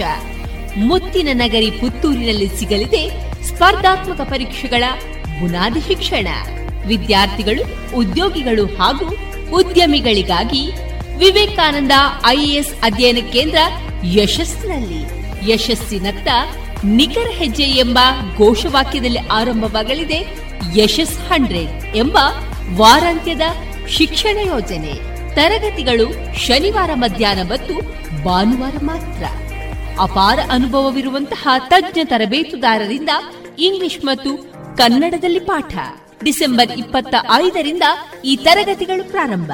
ನೋಂದಣಿಗಾಗಿ ಹಿಂದೆ ಸಂಪರ್ಕಿಸಿ ಸಂಸ್ಥೆಯ ಸಂಚಾಲಕರಾದ ಪುತ್ತೂರು ಉಮೇಶ್ ನಾಯಕ್. ಇವರ ದೂರವಾಣಿ ಸಂಖ್ಯೆ ಒಂಬತ್ತು ಎಂಟು ನಾಲ್ಕು ನಾಲ್ಕು ನಾಲ್ಕು ಸೊನ್ನೆ ಒಂದು ಎರಡು ಒಂಬತ್ತು ಐದು. ಮತ್ತೊಮ್ಮೆ nine eight triple four zero one two nine five. ಗೌರವಾನ್ವಿತ ನಾಗರಿಕರೇ, ಮೇಲಿಂದ ಮೇಲೆ ತಲೆನೋವು, ತಲೆ ತಿರುಗುವುದು, ಉಸಿರಾಟದ ಸಮಸ್ಯೆ, ದೃಷ್ಟಿಯ ಸಮಸ್ಯೆಗಳು, ಅನಿಯಮಿತ ಹೃದಯ ಬಡಿತ, ಇದು ಅಧಿಕ ರಕ್ತದೊತ್ತಡದ ಲಕ್ಷಣಗಳಾಗಿವೆ. ಇದನ್ನು ನಿಯಂತ್ರಿಸಲು ಉಪ್ಪು, ಉಪ್ಪಿನಕಾಯಿ, ಕರಿದ ಪದಾರ್ಥಗಳನ್ನು ಸೇವಿಸಬೇಡಿ. ಧೂಮಪಾನ, ಮದ್ಯಪಾನ ಮತ್ತು ತಂಬಾಕು ಪದಾರ್ಥಗಳನ್ನು ಸೇವಿಸಬಾರದು. ದಿನನಿತ್ಯ ದೈಹಿಕ ಚಟುವಟಿಕೆ, ಯೋಗ ಮತ್ತು ವ್ಯಾಯಾಮವನ್ನು ತಪ್ಪದೇ ಮಾಡಿ. ನಿಮ್ಮ ಬಿಪಿಯನ್ನು ನಿಯಮಿತವಾಗಿ ಹತ್ತಿರದ ಆರೋಗ್ಯ ಕೇಂದ್ರದಲ್ಲಿ ಪರೀಕ್ಷಿಸಿ ಮತ್ತು ಸಲಹೆಗಳನ್ನು ಪಡೆದುಕೊಂಡು ಮುಂಜಾಗ್ರತೆ ಇದು ಜಿಲ್ಲಾ ಎನ್ಸಿಡಿ ವಿಭಾಗ, ಆರೋಗ್ಯ ಇಲಾಖೆ, ದಕ್ಷಿಣ ಕನ್ನಡ ಜಿಲ್ಲೆ ಇವರ ಪ್ರಕಟಣೆ. ಪ್ರಸಿದ್ಧ ಕಂಪನಿಗಳ ಇಂಡಸ್ಟ್ರಿಯಲ್, ಕಮರ್ಷಿಯಲ್ ಮತ್ತು ಡೊಮೆಸ್ಟಿಕ್ ಪಾಪ್ ಸೆಟ್ಗಳು, ಕೇಬಲ್ಗಳು, ಫ್ಯಾನ್ಗಳು ಮತ್ತು ಎಲ್ಲ ತರದ ವಿದ್ಯುತ್ ಉಪಕರಣಗಳು ಒಂದೇ ಸೂರಿನಡಿ ಲಭ್ಯ. ಬನ್ನಿ ಮೈತ್ರಿ ಎಲೆಕ್ಟ್ರಿಕ್ ಕಂಪನಿಗೆ ಬಾಳು ಬೆಳಗಿಸುವ ಬಾಂಧವ್ಯ ನಿಮ್ಮದಾಗಿಸಲು ಕಾದಿದೆ Maitri electric company, Susha chambers, Molahalli Shivaraya road, Puttur. ಇದೀಗ ರೇಡಿಯೋ ಪಾಂಚಜನ್ಯ ಇನ್ನರ್ವಿಲ್ ಮತ್ತು ಮುಳಿಯ ಜ್ಯುವೆಲ್ಸ್ ವತಿಯಿಂದ ವಿಶ್ವದಾದ್ಯಂತ ಪ್ಲಾಸ್ಟಿಕ್ ನಿಷೇಧಿಸಬೇಕೇ ಅಥವಾ ಬೇಡವೇ? ಈ ಕುರಿತ ಪುತ್ತೂರು ತಾಲೂಕಿನ ವಿವಿಧ ಪ್ರೌಢಶಾಲಾ ವಿದ್ಯಾರ್ಥಿಗಳಿಗೆ ನಡೆಸಿದಂತಹ ಸ್ಪರ್ಧೆಯ ಧ್ವನಿ ಮುದ್ರಿತ ಭಾಗ ಇದೀಗ ಕೇಳೋಣ. ಎಲ್ಲ ಪಾಂಚಜನ್ಯ ಕೇಳುಗರಿಗೆ ನಮಸ್ಕಾರ. ಪ್ಲಾಸ್ಟಿಕ್ ಇಂದು ನಮ್ಮ ಜೀವನದ ಅವಿಭಾಜ್ಯ ಅಂಗವಾಗಿದೆ. ನಮ್ಮ ಜೀವನದ ಅನೇಕ ದೈನಂದಿನ ಚಟುವಟಿಕೆಗಳನ್ನು ಪ್ಲಾಸ್ಟಿಕ್ ಬಹಳ ಸುಗಮವಾಗಿಸಿಕೊಟ್ಟಿದೆ. ಇದು ಒಂದು ಭಾಗವಾದರೆ ಇನ್ನೊಂದು ಭಾಗದಲ್ಲಿ ನಮ್ಮ ಅತಿರೇಕದ ವರ್ತನೆಯಿಂದಾಗಿ ಪ್ಲಾಸ್ಟಿಕ್ ಪ್ರಕೃತಿಗೆ ಬಹಳ ಮಾರಕವಾಗಿಯೂ ಪರಿಣಮಿಸಿದೆ. ಒಂದು ಬದಿಯಿಂದ ಜೀವನವನ್ನು, ಚಟುವಟಿಕೆಗಳನ್ನು ಸುಗಮವಾಗಿಸಲು ಪ್ಲಾಸ್ಟಿಕ್ಕನ್ನು ಹೇಗೆ ಉಪಯೋಗಿಸಬೇಕೋ?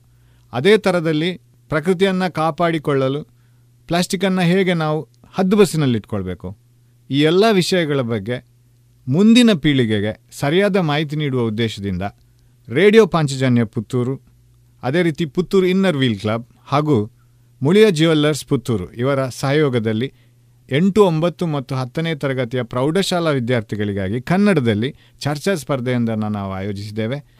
ಈ ಚರ್ಚಾ ಸ್ಪರ್ಧೆಯಲ್ಲಿ ಭಾಗವಹಿಸಲು ವಿವಿಧ ಶಾಲೆಗಳಿಂದ ಹಲವಾರು ವಿದ್ಯಾರ್ಥಿಗಳು ಆಗಮಿಸಿದ್ದಾರೆ. ಇವರೆಲ್ಲರನ್ನು ಸ್ವಾಗತಿಸ್ತಾ ಚರ್ಚೆ ಸ್ಪರ್ಧೆಗೆ ಆಗಮಿಸಿದ ಎಲ್ಲ ವಿದ್ಯಾರ್ಥಿಗಳಿಗೆ ಸ್ವಾಗತ. ಎಲ್ಲರಿಗೂ ನನ್ನ ನಮಸ್ಕಾರಗಳು. ನನ್ನ ಹೆಸರು ತನ್ಮಯ್ ವಾಗ್ಲೆ. ನಾನು ವಿವೇಕಾನಂದ ಆಂಗ್ಲ ಮಾಧ್ಯಮ ಶಾಲೆಯಿಂದ ಬಂದಿದ್ದೇನೆ. ಒಂಬತ್ತನೇ ತರಗತಿಯಲ್ಲಿ ಓದುತ್ತಿದ್ದೇನೆ. ನನ್ನ ನನಗೆ ಸಿಕ್ಕಿದ ಟಾಪಿಕ್ ಎಂದರೆ ಪ್ಲಾಸ್ಟಿಕ್ ತ್ಯಾಜ್ಯಗಳ ನಿರ್ವಹಣೆ. ಜನನಿ ಜನ್ಮಭೂಮಿಶ್ಚ ಸ್ವರ್ಗಾದಪಿ ಗರಿಯಸಿ ಎಂಬ ಮಾತಿದೆ. ಅಂದರೆ ಹೆತ್ತ ತಾಯಿ ಮತ್ತು ಹೊತ್ತ ನಾಡು ಸ್ವರ್ಗಕ್ಕಿಂತ ಮಿಗಿಲು ಎಂದು ಶ್ರೀರಾಮಚಂದ್ರನೇ ಹಾಡಿ ಹೊಗಳಿದ್ದಾನೆ. ಆದರೆ ನಾವು ಈ ಈ ಈ ಭೂಮಿಯಲ್ಲಿ ನಮ್, ನಮಗೆ ಸಿಕ್ಕಿದ ಈ ಭೂಮಿ ನಮ್ಮ ಪುಣ್ಯವಾಗಿದೆ. ಆದರೆ ನಾವು ಈ ಭೂಮಿಯಲ್ಲಿ ಇದ್ದು, ನಾವು ಈ ಭೂಮಿಯನ್ನು ಹಾಳು ಮಾಡುತ್ತಿದ್ದೇವೆ. ಅದು, ಅದರ ಕಾರಣ ಏನೆಂದರೆ ಪ್ಲಾಸ್ಟಿಕ್ಗಳ ಬಳಕೆ ಹೆಚ್ಚಾದದ್ರಿಂದ. ನಾವು ಪ್ಲಾಸ್ಟಿಕ್ನ ಬಳಕೆ ಹೆಚ್ಚಾದದ್ರಿಂದ ಅದನ್ನು ನಿರ್ವಹಣೆ ಮಾಡಲಿಕ್ಕಾಗದೆ ಅದನ್ನು ತ್ಯಾಜ್ಯವಾಗಿ ಹೊರಗೆ ಬಿಸಾಕುತ್ತೇವೆ. ಅಥವಾ ಸುಟ್ಟು ಸುಟ್ಟ, ಸುಟ್ಟರೆ ಅದನ್ನು ಸುಟ್ಟರೆ ಅದು ಗಾಳಿಯಲ್ಲಿ ಸೇರಿ ಅದಕ್ಕೆ ಅದು ಗಾಳಿಯಲ್ಲಿ ಸೇರಿ ತುಂಬ ಹಾನಿಕಾರ ವಿಷವನ್ನು ಹೊರ ಚೆಲ್ಲುತ್ತದೆ. ಆಗ ಮಕ್ಕಳಿಗೆ ತನ್ನ ಶ್ವಾಸಕೋಶಗಳ ತೊಂದರೆ ಬಂದು ಕ್ಯಾನ್ಸರ್ಗಳಂಥ ಮಹಾಮಾರಿಗಳು ಬರಲು ಸಾಧ್ಯವಾಗುತ್ತದೆ. ಇದರಿಂದ ನಾವು ಮುಕ್ತಿ ಹೊಂದಬೇಕೆಂದರೆ ಒಂದು, ನಾವು ಮಾಡಬೇಕಾದದ್ದು ಪ್ಲಾಸ್ಟಿಕ್ಗಳ ಬಳಕೆಯನ್ನು ಕಮ್ಮಿ ಮಾಡುವುದು, ಅಥವಾ ನಾವು ಪ್ಲಾಸ್ಟಿಕ್ಗಳ ಉತ್ಪಾದ ಉತ್ಪಾ, ಉತ್ಪಾದನೆಯನ್ನು ಕಮ್ಮಿ ಮಾಡುವುದು ಇದಕ್ಕೆ ನಿರ್ವಹಣೆಯಾಗುತ್ತದೆ ಎಂದು ನನ್ನ ಮಾತನ್ನು ಮುಗಿಸುತ್ತಿದ್ದೇನೆ. ಧನ್ಯವಾದ ಎಲ್ಲರಿಗೂ ನಮಸ್ಕಾರ. ನನ್ನ ಹೆಸರು ಅರ್ಚನಾ. ನಾನು ವಿವೇಕಾನಂದ ಆಂಗ್ಲ ಮಾಧ್ಯಮ ಶಾಲೆಯಿಂದ ಬರುತ್ತಿದ್ದೇನೆ. ಒಂಬತ್ತನೇ ತರಗತಿಯಲ್ಲಿ ನನ್ನ ವಿದ್ಯಾಭ್ಯಾಸಗಳನ್ನು ಮಾಡಿರುತ್ತಿದ್ದೇನೆ. ಇಲ್ಲಿ ನನಗೆ ಸಿಕ್ಕಿರುವ ವಿಷಯ ಏನೆಂದರೆ ಪ್ಲಾಸ್ಟಿಕ್ ತ್ಯಾಜ್ಯಗಳನ್ನು ನಿರ್ವಹಿಸುವುದು. ಮನುಷ್ಯ ಒಬ್ಬ ಜವಾಬ್ದಾರಿಯುತನಾಗಿರುವ ನಾಗರಿಕನಾಗಿರಬೇಕು. ಏಕೆಂದರೆ ತನ್ನ ಭೂಮಿಯನ್ನು ರಕ್ಷಿಸುವ ಹಾಗೂ ನೋಡಿಕೊಳ್ಳುವ ಅಥವಾ ಮುಂದೆ ಬರುವ ಪೀಳಿಗೆಗೆ ಒಳ್ಳೆಯ ಒಳ್ಳೆಯ ಭೂಮಿಯನ್ನು ಕೊಡುವ ಕೊಡುವ ಸಾಮರ್ಥ್ಯವು ಪ್ರತಿಯೊಬ್ಬ ಮನುಷ್ಯನಲ್ಲಿ ಇರಬೇಕು. ಏಕೆಂದರೆ ಏಕೆಂದರೆ ಪ್ಲಾಸ್ಟಿಕ್ನಂತಹ ಮಹಾಮಾರಿಯನ್ನು ಉಪಯೋಗಿಸುವುದು ಪ್ರತಿಯೊಬ್ಬ ಮನುಷ್ಯನ ಕರ್ತವ್ಯ. ಅದು ಒಳ್ಳೆಯ ಕೆಲಸಕ್ಕೂ ಉಪಯೋಗದಲ್ಲಿ ಇದೆ. ಆದರೆ ನಾವು ನಮ್ಮ ಉಪಯೋ ಹೇಗೆ ವಿಷ್, ಅತಿಯಾದ ಅಮೃತ ವಿಷವಾಗುತ್ತದೆ, ಹಾಗೆಯೇ ಅತಿಯಾದ ಪ್ಲಾಸ್ಟಿಕ್ನ ಉಪಯೋಗವು ನಮಗೆ ವಿಷವಾಗಲು ಸಾಧ್ಯವಿದೆ. ಪ್ರಯಾಣದ ಸಮಯ ನಾವು ಪ್ಲಾಸ್ಟಿಕ್ಕನ್ನು ಅಲ್ಲಿ ಇಲ್ಲಿ ಎಸೆದ ಕಾರಣ ಪ್ರಾಣಿಗಳು ಅದನ್ನು ಸೇವಿಸಿ ತಮ್ಮ ಜೀವವನ್ನು ಕಳೆದುಕೊಳ್ಳುತ್ತದೆ. ಹೀಗೆ ಪ್ಲಾಸ್ಟಿಕ್ಕನ್ನು ನಾವು ಕಮ್ಮಿ ಬಳಕಿಸ ಬಳಸಿದರೆ ನಮ್ಮ ಪರಿಸರಕ್ಕೆ ಒಳ್ಳೆಯ ಉಪಯೋಗಗಳಿದೆ ಹೀಗೆ ಹೇಳಿ ನನ್ನ ಮಾತನ್ನು ಮುಗಿಸುತ್ತಿದ್ದೇನೆ. ಎಲ್ಲರಿಗೂ ಶುಭಾಶಯ. ನನ್ನ ಹೆಸರು ಮುಕುಂದ ಶ್ಯಾಮ ಮತ್ತು ನಾನು ವಿವೇಕಾನಂದ ಆಂಗ್ಲ ಮಾಧ್ಯಮ ಶಾಲೆ ಸಿ ಬಿ ಎಸ್ ಇಂದ ಬಂದವನು. ನಾನು ಒಂಬತ್ತನೇ ಕ್ಲಾಸಲ್ಲಿ ಓದುವನು ನನಗೆ ಸಿಕ್ಕಿದ ವಿಷಯ ಉಪ್ಪಿನ ರಸ ಮತ್ತು ಪ್ಲಾಸ್ಟಿಕ್. ಈಗ ಉಪ್ಪಿನ ರಸವನ್ನು ನಾವು ಪ್ಲಾಸ್ಟಿಕಲ್ಲಿ ಇಡೋದು ಖಂಡಿತ ಸರಿಯಲ್ಲ. ಏಕೆಂದರೆ ಆ ಉಪ್ಪಿನ ರಸ ಎಷ್ಟು ಅದರ ಕುದಿಯಿಂದಾಗಿ ಆ ಪ್ಲಾಸ್ಟಿಕ್ ಕರಗಿ ನಮ್ಮ ಹೊಟ್ಟೆ ಒಳಗೆ ಹೋಗೋದು. ಅದಕ್ಕೆ ಆದ ಕಾರಣದಿಂದಾಗಿ ಮುಂಚೆಯಲ್ಲಿ ಪ್ಲಾಸ್ಟಿಕ್ ಬಂದ ಬಂದ ಮೇಲೆ ಸಹ ಇದು ಮಡಿಕೆ, ಮಣ್ಣಿನ ಮಡಿಕೆಯನ್ನು ಉಪಯೋಗಕ್ಕೆ ತಂದಿದ್ದಾರೆ ನಮ್ಮ ಪೂರ್ವಜರು. ಅದು ನಾವು ಎಲ್ಲರಿಗೆ ಹೇಳಬೇಕು. ಈಗ ನಾವು ಎಲ್ಲಿಯಾದರೂ ಯಾರನ್ನಾದರೂ ನೋಡಿದರೆ, ಇದು ಉಪ್ಪಿನ, ಉಪ್ಪನ್ನು ಪ್ಲಾಸ್ಟಿಕಲ್ಲಿ ಇಟ್ಟರೆ ನಾವು ಅವರಿಗೆ ಹೇಳಬೇಕು, ಅದು ಸರಿಯಲ್ಲ ಅಂತ. ಇದು ನಮ್ಮಲ್ಲಿ ಮಾತ್ರ ಇರುವುದಲ್ಲ, ಎಲ್ಲರಿಗೆ ಗೊತ್ತಾಗಬೇಕು. ಈಗ ಉಪ್ಪಿನ ರಸ ಬಂದು, ಬಂದಾಗ ಕ್ಯಾನ್ಸರ್ ಇತ್ಯಾದಿ ರೋಗಗಳು ಬರ್ತದೆ ನಮಗೆ. ಸೊ ಅದರಿಂದಾಗಿ ನಮ್ಮ ನಮ್ಮ ಆರೋಗ್ಯಕ್ಕೆ ಕಟ್ಟದಾಗ್ತದೆ. ಈಗ ಕಂಪನಿಗಳು ಹಾಗೆ ಮಾಡೋದು ಸರಿಯಲ್ಲ. ಮತ್ತು ಉಪ್ಪ ಉಪ್ಪಿನ ಉಪ್ಪಿನಕಾಯನ್ನು ನಾವು ಪ್ಲಾಸ್ಟಿಕಲ್ಲಿ ಹಾಕೋದು ಸರಿಯಲ್ಲ. ಉಪ್ಪಿನಕಾಯನ್ನು ಪ್ಲಾಸ್ಟಿಕ್ಕಿಂದ ಹಾಕಿದ ಕಾರಣ ಅದರ ಇನ್ನೊಂದು ವಿಷಯ ಎಂತಂದರೆ ಅದು ಫ್ಲೇವರಲ್ಲಿ ಹಾಳಾಗ್, ಹಾಳಾಗ್ತದೆ. ಮತ್ತು ಅದು ಅಂದರೆ ಈ ದುಡ್ಡಿಲ್ಲದವರಿಗೆ ಅದನ್ನು ಎಫೋರ್ಡ್ ಮಾಡಲಿಕ್ಕಾಗಲ್ಲ, ಪ್ಲಾಸ್ಟಿಕ್ ಇಲ್ಲದನ್ನು. ಸೊ ನಾವು ಅದನ್ನು ಪ್ರೊವೈಡ್ ಮಾಡಬೇಕು. ಎಲ್ಲರಿಗೆ ಸಿಗಬೇಕು ಆ ಮಣ್ಣಿನ ಮಡಿಕೆ. ಸೊ ಎಲ್ಲರ ಆರೋಗ್ಯ ಸರಿ ಇದ್ದ, ಇದ್ದಾಗ ಎಲ್ಲ, ದೇಶದ ಆರೋಗ್ಯ ಸರಿ ಇರ್- ಇರುತ್ತೆ ಅಂತ ನನ್ನ ಮಾತನ್ನು ನಾನು ಮುಗಿಸ್ತೇನೆ. ಧನ್ಯವಾದಗಳು. ಎಲ್ಲರಿಗೂ ಶುಭಾಶಯಗಳು. ನನ್ನ ಹೆಸರು ಸಿದ್ಧಾರ್ಥ. ನಾನು Vivekananda C B S C English medium ಶಾಲೆಯಿಂದ ಬಂದಿದ್ದು ನಾನು ಏಯ್ಟ್ ಸ್ಟ್ಯಾಂಡರ್ಡಿಂದ ಇವಾಗ ಉಪ್ಪಿನ ರಸ ಮತ್ತು ಪ್ಲಾಸ್ಟಿಕ್ಕು ನನ್ನ ವಿಶೇಷ. ಉಪ್ಪಿನ ರಸ ಪ್ಲಾಸ್ಟಿಕಲ್ಲಿ ಯಾಕೆ ಯಾಕೆ ಇಡಬಾರ್ದಂದರೆ ಉಪ್ಪಿನ ರಸ ಪ್ಲಾಸ್ಟಿಕಲ್ಲಿ ಇಟ್ಟರೆ ಪ್ಲಾಸ್ಟಿಕ್ಕು ಉಪ್ಪಿನ ರಸ ಅಲ್ಲಿ ಮುಳುಗ್ತದೆ. ಅಂದರೆ ಪ್ಲಾಸ್ಟಿಕ್ಕು ಅದರೊಳಗಡೆ ಹೋಗಿ ಅದೇ ಉಪ್ಪಿನಕಾಯಿನ ನಾವು ತಿಂದರೆ ನಮ್ಮ ಆರೋಗ್ಯಕ್ಕೆ ತುಂಬ ಹಾನಿಕಾರಕ. ನಮ್ಮ ಆರೋಗ್ಯದಲ್ಲಿ ಕ್ಯಾನ್ಸರು ಅಥವಾ ಅತಿಯಾದ ರೋಗಗಳು ಬರುತ್ತದೆ. ಮತ್ತು ಇದು ನನಗೆ ಮಾತ್ರ ಅಲ್ಲ ಇಡೀ ಜಗತ್ತಿಗೆ ಹೇಳಬೇಕು. ಪ್ಲಾಸ್ಟಿಕ್ಕನ್ನು ಉಪ್ಪಿನಕಾಯಿನ ಪ್ಲಾಸ್ಟಿಕ್ ಒಳಗಡೆ ಹಾಕಬಾರ್ದು ಅಂತ. ಇದು ನನ್ನ ಆರೋಗ್ಯ ಮಾತ್ರ ಅಲ್ಲ, ಎಲ್ಲರಿಗೂ ಆರೋಗ್ಯ ಮತ್ತು ಗೌರ್ಮೆಂಟಿಗೆ ಕೂಡ ಹೇಳಬೇಕು. ಕಂಪನಿಗೆ ಗಳೆಲ್ಗ ಉಪ್ಪಿನಕಾಯಿಗೆ ಪ್ಲಾಸ್ಟಿಕ್ ಒಳಗಡೆ ಹಾಕಬಾರ್ದು ಅಂತ. ಯಾಕಂದರೆ ಇವಾಗ ನೀರನ್ನು ಪ್ಲಾಸ್ಟಿಕ್ ಒಳಗಡೆ ಹಾಕಿದರೆ ಜನ ಹೇಳ್ತಾರೆ ಅದು ಒಳ್ಳೆಯದಲ್ಲ ಅಂತ. ಅದೇ ಥರ ಉಪ್ಪಿನಕಾಯಿನೂ ಪ್ಲಾಸ್ಟಿಕ್ ಒಳಗಡೆ ಹಾಕಿದರೆ ಅದು ಒಳ್ಳೆಯದಲ್ಲ ಇದು ನಮ್ಮ ಅಭಿಪ್ರಾಯ. ಧನ್ಯವಾದಗಳು. ಎಲ್ಲರಿಗೂ ನಮಸ್ಕಾರ. ಮಾನ್ಯ ತೀರ್ಪುಗಾರರೇ ಹಾಗೂ ಇಲ್ಲಿ ನಡೆದಿರುವ ಗುರುಗಳೇ ಹಾಗೂ ಎಲ್ಲ ನನ್ನ ಸಹಪಾಠಿಗಳೇ, ಎಲ್ಲರಿಗೂ ನಮಸ್ಕಾರ. ನನಗೆ ಇವತ್ತು ಸಿಕ್ಕಂತಹ ವಿಷಯ ಭೂಮಿ ಮತ್ತು ಪ್ಲಾಸ್ಟಿಕ್ ಪಂಚಭೂತಗಳಲ್ಲಿ ಒಂದಾದಂತಹ ಭೂಮಿ. ಇವತ್ತು ನಾವೆಲ್ಲರೂ ಈ ಈ ಭೂಮಿಯಲ್ಲಿ ಸುಮಾರು ಎಂಟು ಶತಕೋಟಿ ಜನ ಇವತ್ತು ಭೂಮಿಯಲ್ಲಿ ವಾಸಿಸ್ತಾ ಇದ್ದೇವೆ. ಈ ಭೂಮಿಯನ್ನು ನಾವು ಹಿಂದೆ ಹಲವಾರು ವರ್ಷಗಳ ಹಿಂದೆ ಇದು ತುಂಬ ಹಚ್ಚ ಹಸಿರಾಗಿ ಗುಡ್ಡ, ಬೆಟ್ಟ, ನದಿ ತುಂಬ ಸ್ವಚ್ಛವಾಗಿತ್ತು. ಆದರೆ ಇತ್ತೀಚಿನ ದಿನಗಳಲ್ಲಿ ಈ ಪ್ಲಾಸ್ಟಿಕ್ ಬಂದ ನಂತರ ನಾವು ಪ್ರತಿನಿತ್ಯ ಕೂಡ ಈ ಪ್ಲಾಸ್ಟಿಕ್ಕನ್ನು ಬಳಸ್ತಾ ಇದ್ದೇವೆ. ಬೆಳಗ್ಗೆ ಎದ್ದು ಹಲ್ಲುಜ್ಜುವ ಬ್ರಷ್ನಿಂದ ಹಿಡಿದು ರಾತ್ರಿ ನಾವು ಫೋನ್ ನೋಡಿ ಮಲಗುವ ಸ್ಕ್ರೀನ್ ಗಾರ್ಡ್ನ ತನಕ ನಾವಿವತ್ತು ಪ್ಲಾಸ್ಟಿಕ್ಕನ್ನು ಬಳಸ್ತಾ ಇದ್ದೇವೆ. ಈ ಭೂಮಿಯಲ್ಲಿ ಮೊದಲನೇದಾಗಿರುವಂಥದ್ದು ಮಣ್ಣು. ಈ ಮಣ್ಣಲ್ಲಿ ನಾವಿವತ್ತು ಈ ಪ್ಲಾಸ್ಟಿಕ್ಕನ್ನು ಹಾಕೋದ್ರಿಂದ ಇದು ಮಣ್ಣಲ್ಲಿ ಕರಗುದಿಲ್ಲ ಈ ಪ್ಲಾಸ್ಟಿಕ್. ಎರಡೂವರೆ ಸಾವಿರ ವರ್ಷದವರೆಗೆ ಪ್ಲಾಸ್ಟಿಕ್ ಮಣ್ಣಲ್ಲಿ ಕರಗುವುದಿಲ್ಲ. ಇತ್ತೀಚಿನ ದಿನಗಳಲ್ಲಿ ಮಣ್ಣಿಗೆ ಹಾಕೋದ್ರಿಂದ ಇದು ಬೆಳೆಗಳಿಗೆ ನಮ್ಮ ಬೇಕಾದಂತಹ ಫಲವತ್ತತೆಯನ್ನು ಈ ಮಣ್ಣು ಕಡಿ, ಮಣ್ಣಲ್ಲಿ ಕಡಿಮೆ ಆಗ್ತದೆ, ಈ ಪ್ಲಾಸ್ಟಿಕ್ಕನ್ನು ಮಣ್ಣಲ್ಲಿ ಹಾಕೋದ್ರಿಂದ ಹಾಗಾಗಿ ನಾವು ಪ್ಲಾಸ್ಟಿಕ್ಕನ್ನು ಪ್ಲಾಸ್ಟಿಕ್ ಬಳಕೆಯನ್ನು ಕಡಿಮೆ ಮಾಡುವ ಅಂತ ಹೇಳ್ತಾ ಅವಕಾಶಕ್ಕಾಗಿ ಧನ್ಯವಾದಗಳು. ಎಲ್ಲರಿಗೂ ನಮಸ್ಕಾರ. ನನ್ನ ಹೆಸರು ಕವನಶ್ರೀ. ನಾನು ವಿವೇಕಾನಂದ ಕನ್ನಡ ಮಾಧ್ಯಮ ಶಾಲೆಯಲ್ಲಿ ಒಂಬತ್ತನೇ ತರಗತಿಯಲ್ಲಿ ಓದುತ್ತಿದ್ದೇನೆ. ನಮಗಿಂದು ತಿಳಿದಿರುವಂಥ ಸಿಕ್ಕಿರುವಂಥ ವಿಷಯ ಭೂಮಿ ಮತ್ತು ಪ್ಲಾಸ್ಟಿಕ್. ಈಗಾಗಲೇ ನನ್ನ ಸಹಪಾಠಿ ಮಣ್ಣಿನ, ಮಣ್ಣಿನಲ್ಲಿ ಆಗುವಂತಹ ತೊಂದರೆಗಳನ್ನು ಹೇಳಿದ್ದಾಳೆ. ಈಗ ನಾನು, ನಾವು, ನಮಗೆಲ್ಲರಿಗೂ ತಿಳಿದಿರುವಂತೆ ಭೂಮಿಯಲ್ಲಿ ಹೆಚ್ಚು ಪಾಲು ನೀರು ತುಂಬಿದೆ. ಈ ನೀರಿನಲ್ಲಿ ಪ್ಲಾಸ್ಟಿಕ್ ಹಾಕುವುದರಿಂದ ಹಲವು ರೀತಿಯ ಮಾಲಿನ್ಯ ಉಂಟಾಗ್ತದೆ. ಉದಾಹರಣೆಗೆ, ಈಗ ಪ್ಲಾಸ್ಟಿಕ್ಕನ್ನು ನಾವು ಸಮುದ್ರಕ್ಕೆ ಹಾಕ್ತೇವೆ. ಅಲ್ಲಿ ವಾಸಿಸುವಂಥ ಜಲಚರ ಜೀವಿಗಳು ಅದನ್ನು ಸೇವಿಸ್ತದೆ. ಅವುಗಳ ಸೇವನೆಯಿಂದ ಅವುಗಳ ಪ್ರಾಣಕ್ಕೆ ಹಾನಿ ಉಂಟಾಗ್ತದೆ ಮುಂದೆ ನೋಡೋದಾದರೆ ನಾವು ಉಸಿರಾಡುವಂತಹ ಗಾಳಿ. ನಾವು ಹೆಚ್ಚಿನವರು ಪ್ಲಾಸ್ಟಿಕ್ಕನ್ನು ಬಳಸಿ ಅವುಗಳನ್ನು ಬಿಸಾಡ್ತೇವೆ ಅಥವಾ ಅದನ್ನು ಉರಿಸ್ತೇವೆ. ಅವುಗಳನ್ನು ಉರಿಸಿದಾಗ ಅವುಗಳಲ್ಲಿ ಕಾರ್ಬನ್ ಮೊನಾಕ್ಸೈಡ್ ಎಂಬ ರಾಸಾಯನಿಕ ಬಿಡುಗಡೆ ಆಗ್ತದೆ. ಆ ರಾಸಾಯನಿಕದಿಂದ ನಮಗೆ ಕ್ಯಾನ್ಸರ್ನಂತಹ ಮಾರಕ ರೋಗಗಳು ಉಂಟಾಗ್ತದೆ ಆದ್ದರಿಂದ ನಮಗೆಲ್ಲರಿಗೂ ತಿಳಿದಿರುವಂತೆ ಪ್ಲಾಸ್ಟಿಕ್ಕನ್ನು ಕಡಿಮೆ ಮಿತವಾಗಿ ಬಳಸಬೇಕು. ನಮಗೆಲ್ಲ ತಿಳಿದಿರುವಂಥ ಒಂದು ಮಾತಿದೆ. ಅತಿಯಾದರೆ ಅಮೃತ ಕೂಡ ವಿಷ. ಹಾಗೆಯೇ ನಾವು ಪ್ಲಾಸ್ಟಿಕ್ಕನ್ನು ಕೂಡ ಮಿತವಾಗಿ, ಹಿತವಾಗಿ ಬಳಸಬೇಕು. ಅವಕಾಶಕ್ಕಾಗಿ ವಂದನೆಗಳು. ಎಲ್ಲರಿಗೂ ನಮಸ್ತೆ. ಇಲ್ಲಿ ನೆರೆದಿರುವಂತಹ ನನ್ನ ಆತ್ಮೀಯ ತೀರ್ಪುಗಾರರೇ ಹಾಗೂ ಸಹಪಾಠಿಗಳೇ. ನನ್ನ ಹೆಸರು ಸಹನಾ. ನಾನು ವಿವೇಕಾನಂದ ಕನ್ನಡ ಮಾಧ್ಯಮ ಶಾಲೆಯಲ್ಲಿ ಹತ್ತನೇ ತರಗತಿಯಲ್ಲಿ ವ್ಯಾಸಂಗ ಮಾಡುತ್ತಿದ್ದೇನೆ. ಇಂದು ನನಗೆ ಮಾತನಾಡಲು ಸಿಕ್ಕಿರುವಂತಹ ವಿಷಯ ಬಿಸಿ ಪದಾರ್ಥಗಳು ಮತ್ತು ಪ್ಲಾಸ್ಟಿಕ್. ನಾವು ಸಾಮಾನ್ಯವಾಗಿ ನಮ್ಮ ಮನೆಗಳಲ್ಲಿ ಅಡುಗೆ ಮನೆಗೆ ಹೋದಾಗಲೇ ಕಂಡುಬರುವುದು ಪ್ಲಾಸ್ಟಿಕ್ ಡಬ್ಬಗಳು.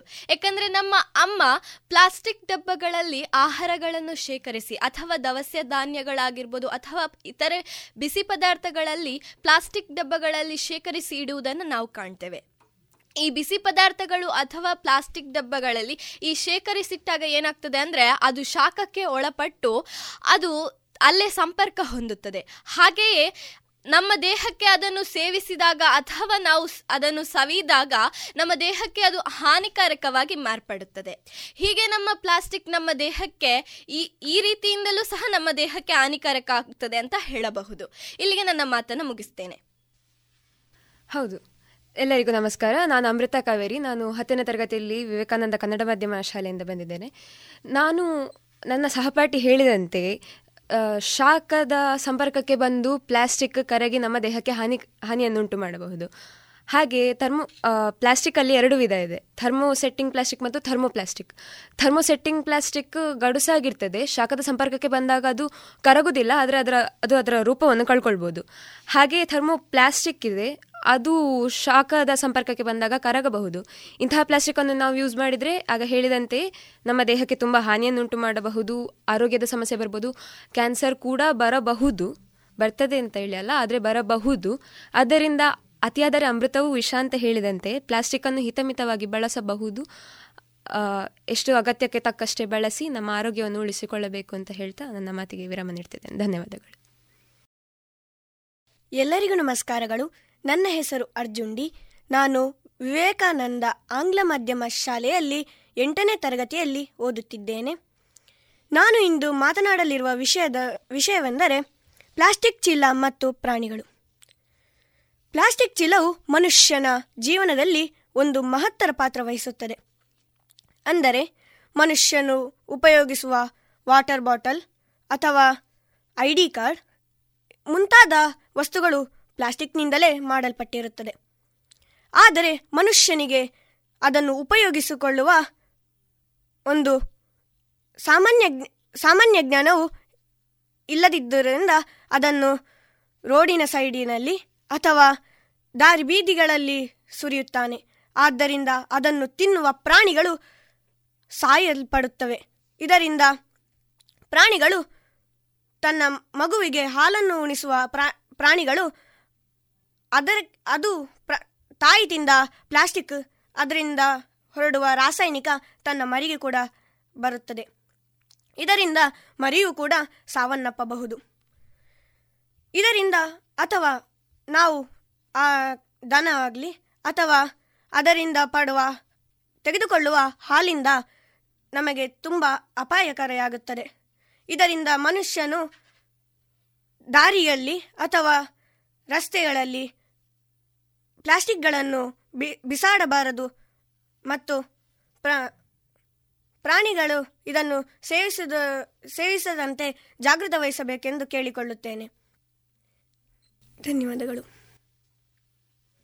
ಎಲ್ಲರಿಗೂ ನಮಸ್ಕಾರ. ನಾನು ಸಾಯಿ ಪ್ರಣಾಮ್ ಒಂಬತ್ತನೇ ತರಗತಿಯಲ್ಲಿ ಓದುತ್ತಿದ್ದೇನೆ ವಿವೇಕಾನಂದ ಆಂಗ್ಲ ಮಾಧ್ಯಮ ಶಾಲೆ ಪುತ್ತೂರು ತೆಂಕಿಲ. ಇಂದು ನಾನು ಪ್ಲಾಸ್ಟಿಕ್, ಚೀಲ ಮತ್ತು ಪ್ರಾಣಿ ಎಂಬ ವಿಷಯದ ಬಗ್ಗೆ ಮಾತನಾಡುತ್ತಿದ್ದೇನೆ. ನಾವು ಪ್ಲಾಸ್ಟಿಕ್ ಚೀಲವನ್ನು ಬಳಸಬೇಕು, ಆದರೆ ಜಾಸ್ತಿಯಾಗಿ ಬಳಸಬಾರದು. ಯಾಕೆಂದರೆ ಅದು ಪ್ರ, ಹಾನಿಕಾರವೂ ಉಂಟು ಮಾಡುತ್ತದೆ ಹಾಗೆಯೇ ಅಷ್ಟೇ ಅಗತ್ಯವೂ ಆಗುತ್ತದೆ. ನಾವು ಪ್ಲಾಸ್ಟಿಕ್ಗಳನ್ನು ದಾರಿ ಮಧ್ಯದಲ್ಲಿ ಎಸೆಯಬಾರದು. ಯಾಕೆಂದರೆ ಪ್ರಾಣಿಗಳು ಅದನ್ನು ತಿಂದು ತನ್ನ ಜೀರ್ಣಕ್ರಿಯೆಯಲ್ಲಿ ಹಾನಿಕಾರವನ್ನು ಉಂಟು ಮಾಡುತ್ತದೆ ಹಾಗೆಯೇ ಸಾವನ್ನಪ್ಪುವ ಸಾಧ್ಯತೆಗಳು ಇರುತ್ತದೆ. ನಾವು ಪ್ಲಾಸ್ಟಿಕ್ಗಳನ್ನು ಬಳಸಬೇಕು. ನಮಗೆ ಪ್ಲಾಸ್ಟಿಕ್ ಇಲ್ಲದೆ ನಮ್ಮ ಜೀವನವನ್ನು ಕಲ್ಪಿಸಲು ಅಸಾಧ್ಯವಾಗುತ್ತದೆ.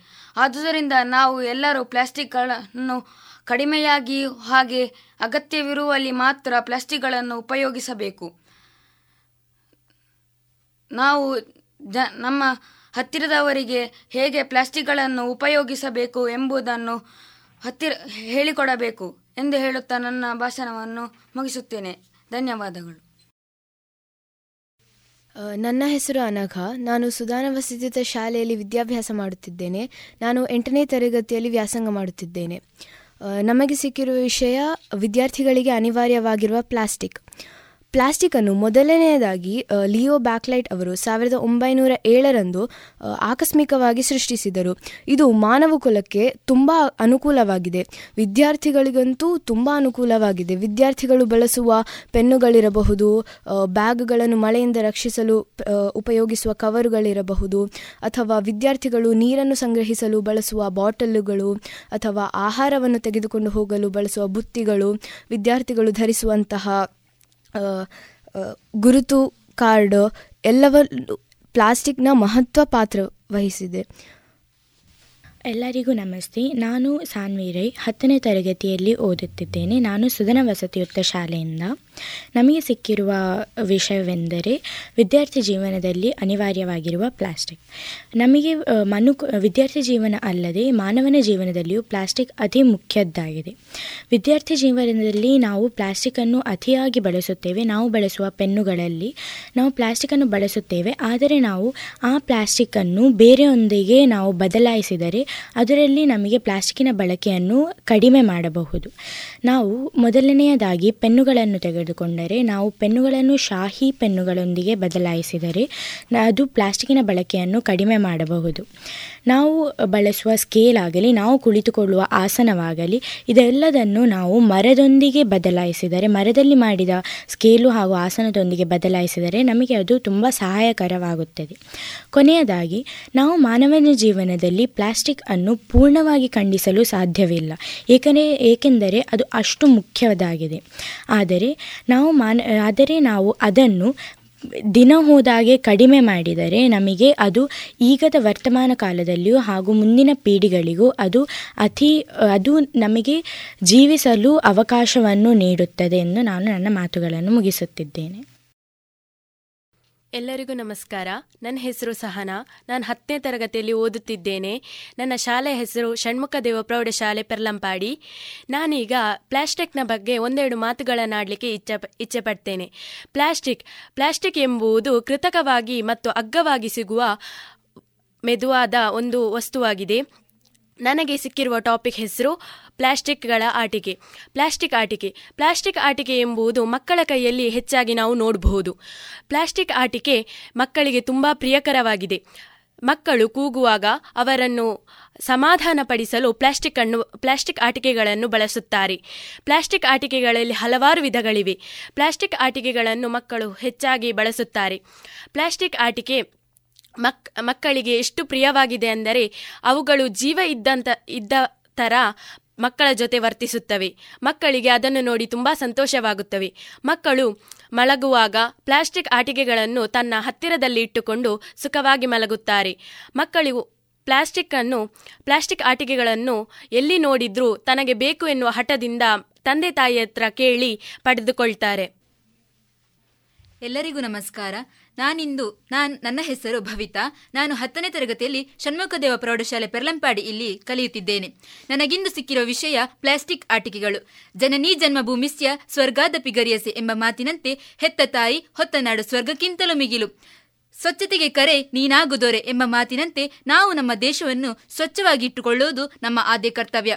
ಇಂದು ನಾನು ಹೇಳುತ್ತಿರುವುದು ಪ್ಲಾಸ್ಟಿಕ್ ಆಟಿಕೆಗಳು. ಪ್ಲಾಸ್ಟಿಕ್ ಆಟಿಕೆಗಳು ಎಂದಾಕ್ಷಣ ನಮಗೆ ನೆನಪಿಗೆ ಬರುವುದು ಪುಟಾಣಿ ಮಕ್ಕಳು. ಪುಟಾಣಿ ಮಕ್ಕಳ ಕೈಯಲ್ಲಿ ಎಲ್ಲಿ ನೋಡಿದರೂ ಪ್ಲಾಸ್ಟಿಕ್ ಆಟಿಕೆಗಳೇ ಇರುತ್ತವೆ. ಇದರಿಂದ ಅವರಿಗೆ ಎಷ್ಟು ಉಪಯೋಗನೋ ಅಷ್ಟೇ ನಷ್ಟ ಕೂಡ ಉಂಟು. ಮಕ್ಕಳು ಪ್ಲಾಸ್ಟಿಕ್ ಆಟಿಕೆಯ ಜೊತೆ ಆಟಾಡುವುದನ್ನು ಬಿಟ್ಟು ಅದು ಕೆಲವರಿಗೆ ಒಂದು ಚಟವಿರುತ್ತದೆ. ಅದನ್ನು ಬಾಯಿಗೆ ಹಾಕಿ ಕಚ್ಚುತ್ತಾರೆ. ಅದರಿಂದಾಗಿ ಅದರಲ್ಲಿರುವಂತಹ ಕೆಮಿಕಲ್ಸ್ ಏನು ಮಕ್ಕಳ ಹೊಟ್ಟೆಗೆ ಹೋಗಿ ಅವರು ವಿವಿಧ ರೋಗಗಳಿಗೆ ತುತ್ತಾಗುತ್ತಾರೆ. ಇತ್ತೀಚಿನ ಸಂದರ್ಭಗಳಲ್ಲಿ ನೀವು ಗಮನಿಸುತ್ತಿರಬಹುದು. ಎಷ್ಟೋ ಸಣ್ಣ ವಯಸ್ಸಿನ ಮಕ್ಕಳು ಕ್ಯಾನ್ಸರ್ನಂತಹ ಮಾರಕ ರೋಗಕ್ಕೆ ಬಲಿಯಾಗುತ್ತಿದ್ದಾರೆ. ಇದಕ್ಕೆಲ್ಲ ಕಾರಣ ಪ್ಲಾಸ್ಟಿಕ್. ಹಾಗಾಗಿ ಪ್ಲಾಸ್ಟಿಕ್ ಆಟಿಕೆ ಮಕ್ಕಳನ್ನು ಎಷ್ಟೋ ಸಮಾಧಾನ ಪಡಿಸಬಹುದು. ಇದೊಂದು ಉತ್ತಮ ಸಾಧನ ಅಂತಲೂ ಹೇಳಬಹುದು. ಎಷ್ಟೋ ಜನ ತಂದೆ ತಾಯಿಗಳು ಮಕ್ಕಳು ಅತ್ತಾಗ ಮೊಬೈಲ್ ಅನ್ನು ಕೊಟ್ಟು ಸಮಾಧಾನ ಪಡಿಸುತ್ತಾರೆ. ಹಾಗಂತ ನಾವು ಇತ್ತೀಚಿನ ಕಾಲದಲ್ಲಿ ಪ್ಲಾಸ್ಟಿಕ್ ಆಟಿಕೆಗಳನ್ನು ಕೊಟ್ಟಾಗಲೂ ಮಕ್ಕಳು ಸಮಾಧಾನವಾಗುತ್ತಾರೆ ಎಂಬ ಮಾತಿನಂತೆ ನನ್ನ ಮಾತನ್ನು ಕೊನೆಗೊಳಿಸುತ್ತೇನೆ. ನನ್ನ ಹೆಸರು ಆಕಾಶ್. ನಾನು ಎಂಟನೇ ತರಗತಿಯಲ್ಲಿ ಕಲಿಯುತ್ತಿದ್ದೇನೆ. ನಾನು ಓದುತ್ತಿರುವ ಶಾಲೆ ಸುಧಾನ ವಸತಿ ಶಾಲೆ. ಇವತ್ತು ನನಗೆ ಸಿಕ್ಕಿರುವ ಟಾಪಿಕ್ ಪ್ಲಾಸ್ಟಿಕ್ ಮತ್ತು ಅದರ ವಿಧಗಳು. ಪ್ಲಾಸ್ಟಿಕ್ಕಲ್ಲಿ ಹಲವಾರು ವಿಧಗಳಿವೆ. ಅವು ಯಾವೆಂದರೆ P V C polythene, thermosetting plastic, thermoplastic ಮತ್ತು ಬೇಕ್ಲೈಟ್, ಮೆಲಾಮೈನ್ ಹಾಗೂ ಟೆಫ್ಲಾನ್. ಇವುಗಳಲ್ಲಿ ನಾವು ಮುಖ್ಯವಾಗಿ ಉಪಯೋಗಿಸುವುದು ತಿಂಡಿ ತಿಂಡಿಕೆ ಯಾವಗಳೆಂದರೆ ಟೆಫ್ಲಾನ್, ಬೇಕ್ಲೈಟ್ ಹಾಗೂ ಮೆಲಾಮೈನ್. ಟೆಫ್ಲಾನ್ಗಳನ್ನು ನಾನ್ ಸ್ಟಿಕ್ ಪ್ಯಾನಲ್ಗಳಲ್ಲಿ ತುಂಬ ಉಪಯೋಗಿಸ್ತೇವೆ. ಆದರೆ ತುಂಬ ಜನರಿಗೆ ಈ ವಿಷಯ ಗೊತ್ತಿಲ್ಲ. ಏನೆಂದರೆ ಟೆಫ್ಲಾನ್ ಸೇವಿಸುವುದರಿಂದ ನಮ್ಮ ದೇಹಕ್ಕೆ ತುಂಬ ಹಾನಿಕರವಾಗಿದೆ. ಹಾಗೂ ಇತ್ತೀಚಿನ ದಿನಗಳಲ್ಲಿ ಪಾಲಿಥೀನನ್ನು ಜ ವ್ಯಾಪಾರಸ್ಥರು ತುಂಬ ಬಳಸುತ್ತಾರೆ. ಏಕೆಂದರೆ ಅದು ತುಂಬ ಬೆಲೆಯು ಕಡಿಮೆಯಾಗಿದೆ ಹಾಗೂ ಅದನ್ನು ಪುನರ್ಬಳಕೆ ಕೂಡ ಮಾಡಲಾಗುವುದು. ಹೀಗಾಗಿ ಇದನ್ನು ನೀವು ಯೋಚನೆಸಬೇಕು. ಏನೆಂದರೆ ಪ್ಲಾಸ್ಟಿಕ್ ಸೇವಿಸುವುದು ನಮ್ಮ ದೇಹಕ್ಕೆ ಹಾನಿಕಾರಕವೋ ಅಥವಾ ಒಳ್ಳೆಯದೊಂದು. ಹಾಗಾಗಿ ನಾನು ಹೇಳೋದು, ನೀವು ನಾನ್ಸ್ಟಿಕ್ ಪ್ಯಾನ್ಗಳದ್ದು ಮೇಲೆದು, ಸ್ಕಿನ್ ಹೋದ ಮೇಲೆ ಅದನ್ನು ಉಪಯೋಗಿಸುವುದು ಕಡಿಮೆ ಮಾಡಿ. Thank you. ನನ್ನ ಹೆಸರು ವಿಘ್ನೇಶ್. ನಾನು ಎಂಟನೇ ತರಗತಿಯಲ್ಲಿ ಕಲಿಯುತ್ತಿದ್ದೇನೆ.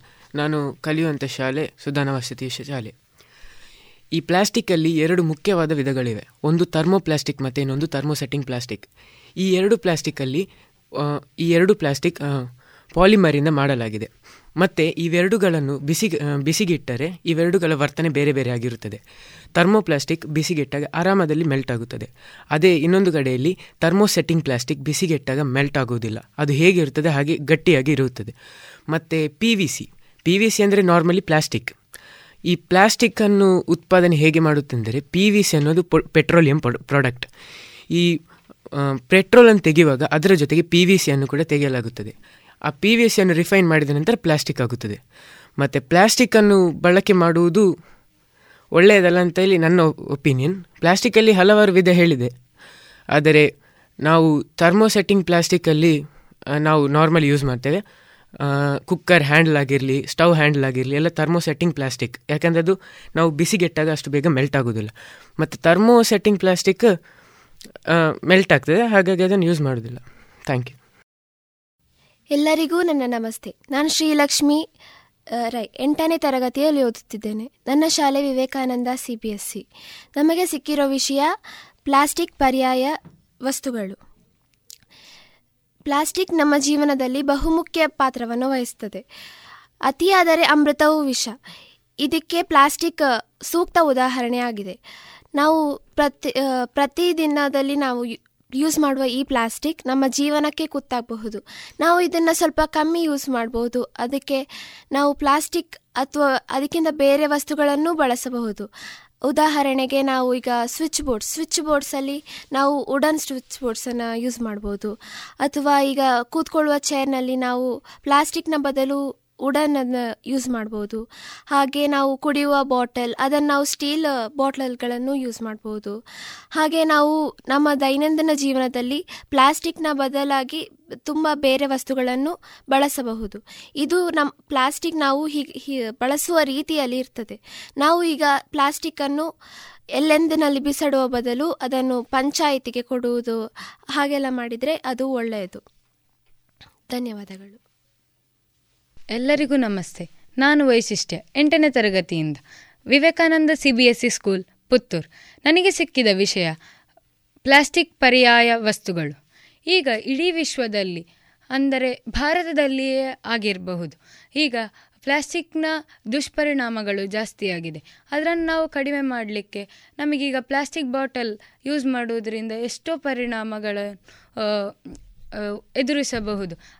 ಅಂದರೆ ಈಗ ನಾವು ಬಿಸಿ ನೀರಿಗೆ ತಗೊಂಡೋದ್ರೆ ಪ್ಲಾಸ್ಟಿಕಲ್ಲಿ, ಅದು ಯಾವಾಗಾದರೂ ಒಂದು ದಿನ ಅದು ಕೆಮಿಕಲ್ ಆಗಿ ಟರ್ನ್ ಆಗಿ ನಮಗೆ ಅದು ಲಂಗ್ಸಲ್ಲಿ ಎಲ್ಲ ಹೋದರೆ ಅದು ಕ್ಯಾನ್ಸರ್ ಬರ್ತದೆ. ಆದ್ದರಿಂದ ನಮಗೆ ಅದರ ಬದಲು ಸ್ಟೀಲ್ ತಗೊಂಡೋದ್ರೆ ಹಾಗೇನೂ ಆಗೋದಿಲ್ಲ. ಈಗ ನೈಂಟೀಸ್ ನೈಂಟೀಸಲ್ಲಿ ಎಲ್ಲ ಜೂಟ್ ಬ್ಯಾಗ್ ಒಂದು ಟ್ರೆಂಡ್ ಇತ್ತು. ಆದರೆ ಈಗ ಪ್ಲಾಸ್ಟಿಕ್ ಬ್ಯಾಗಲ್ಲಿ ವೆರೈಟಿ ವೆರೈಟಿ ಬಂತಂತ ಅದರನ್ನೀಗ ಬಿಟ್ಟಿದ್ದಾರೆ ಜೂಟನ್ನು ಅದು ಯಾಕೆಂದರೆ ನಮಗೆ ನಮ್ಮ ಜೀವದ ಜಾಸ್ತಿ ಟ್ರೆಂಡ್ ಎಲ್ಲ ಮುಖ್ಯ. ನಾವೀಗ ಆ ಜೂಟನ್ನೇ ಎಲ್ಲಿಯಾದ್ರೂ ಈಗ ಇನ್ನೊಮ್ಮೆ ತಂದರೆ ಎಷ್ಟು ಉಪಯೋಗ? ಪರಿಸರಕ್ಕೂ ಸಹ ಉಪಯೋಗ, ನಮಗೂ ಸಹ ಉಪಯೋಗ.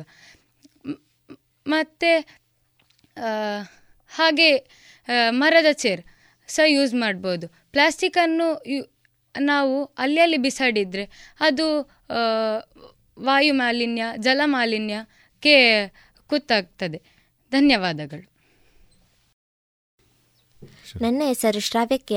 ನಾನು ಷಣ್ಮುಖದೇವ ಪ್ರೌಢಶಾಲೆ ಪೆರ್ಲಂಪಾಡಿ, ಇಲ್ಲಿ ಒಂಬತ್ತನೇ ತರಗತಿಯಲ್ಲಿ ಕಲಿ, ಕಲಿಯುತ್ತಿದ್ದೇನೆ.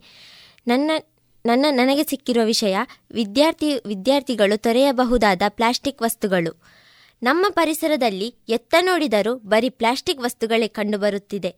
ಅಂದಿನ ಕಾಲದಲ್ಲಿ ಸೋರುತ್ತಿಹುದು ಮನೆಯ ಮಾಳಿಗೆ ಅಜ್ಞಾನದಿಂದ ಎಂದು ಶಿಶುನಾಲ ಶರೀಫರು ಹಾಡಿದ್ರು. ಆದರೆ ಇದೀಗ ಸೋರುತಿಹುದು ಜಗದ ಮಾಲಿಗೆ, ಮಾಲಿನ್ಯದಿಂದ ಎಂದು ಹಾಡುವಂತಾಗಿದೆ. ಹಿಂದಿನ ಕಾಲವನ್ನೆಲ್ಲ ಶಿಲಾಯುಗ, ಕಂಚಿನ ಯುಗ ಎಂದು ಕರೆಯುತ್ತಿದ್ದರು. ಆದರೆ ಇದೀಗ ಮಕ್ಕಳು, ಹಿರಿಯರು, ದೊಡ್ಡವರಿಂದ ಹಿಡಿದು ಎಲ್ಲರೂ ಪ್ಲಾಸ್ಟಿಕ್ ಯುಗ- ಯುಗವೆಂದು ಕರೆಯುವಂತಾಗಿದೆ.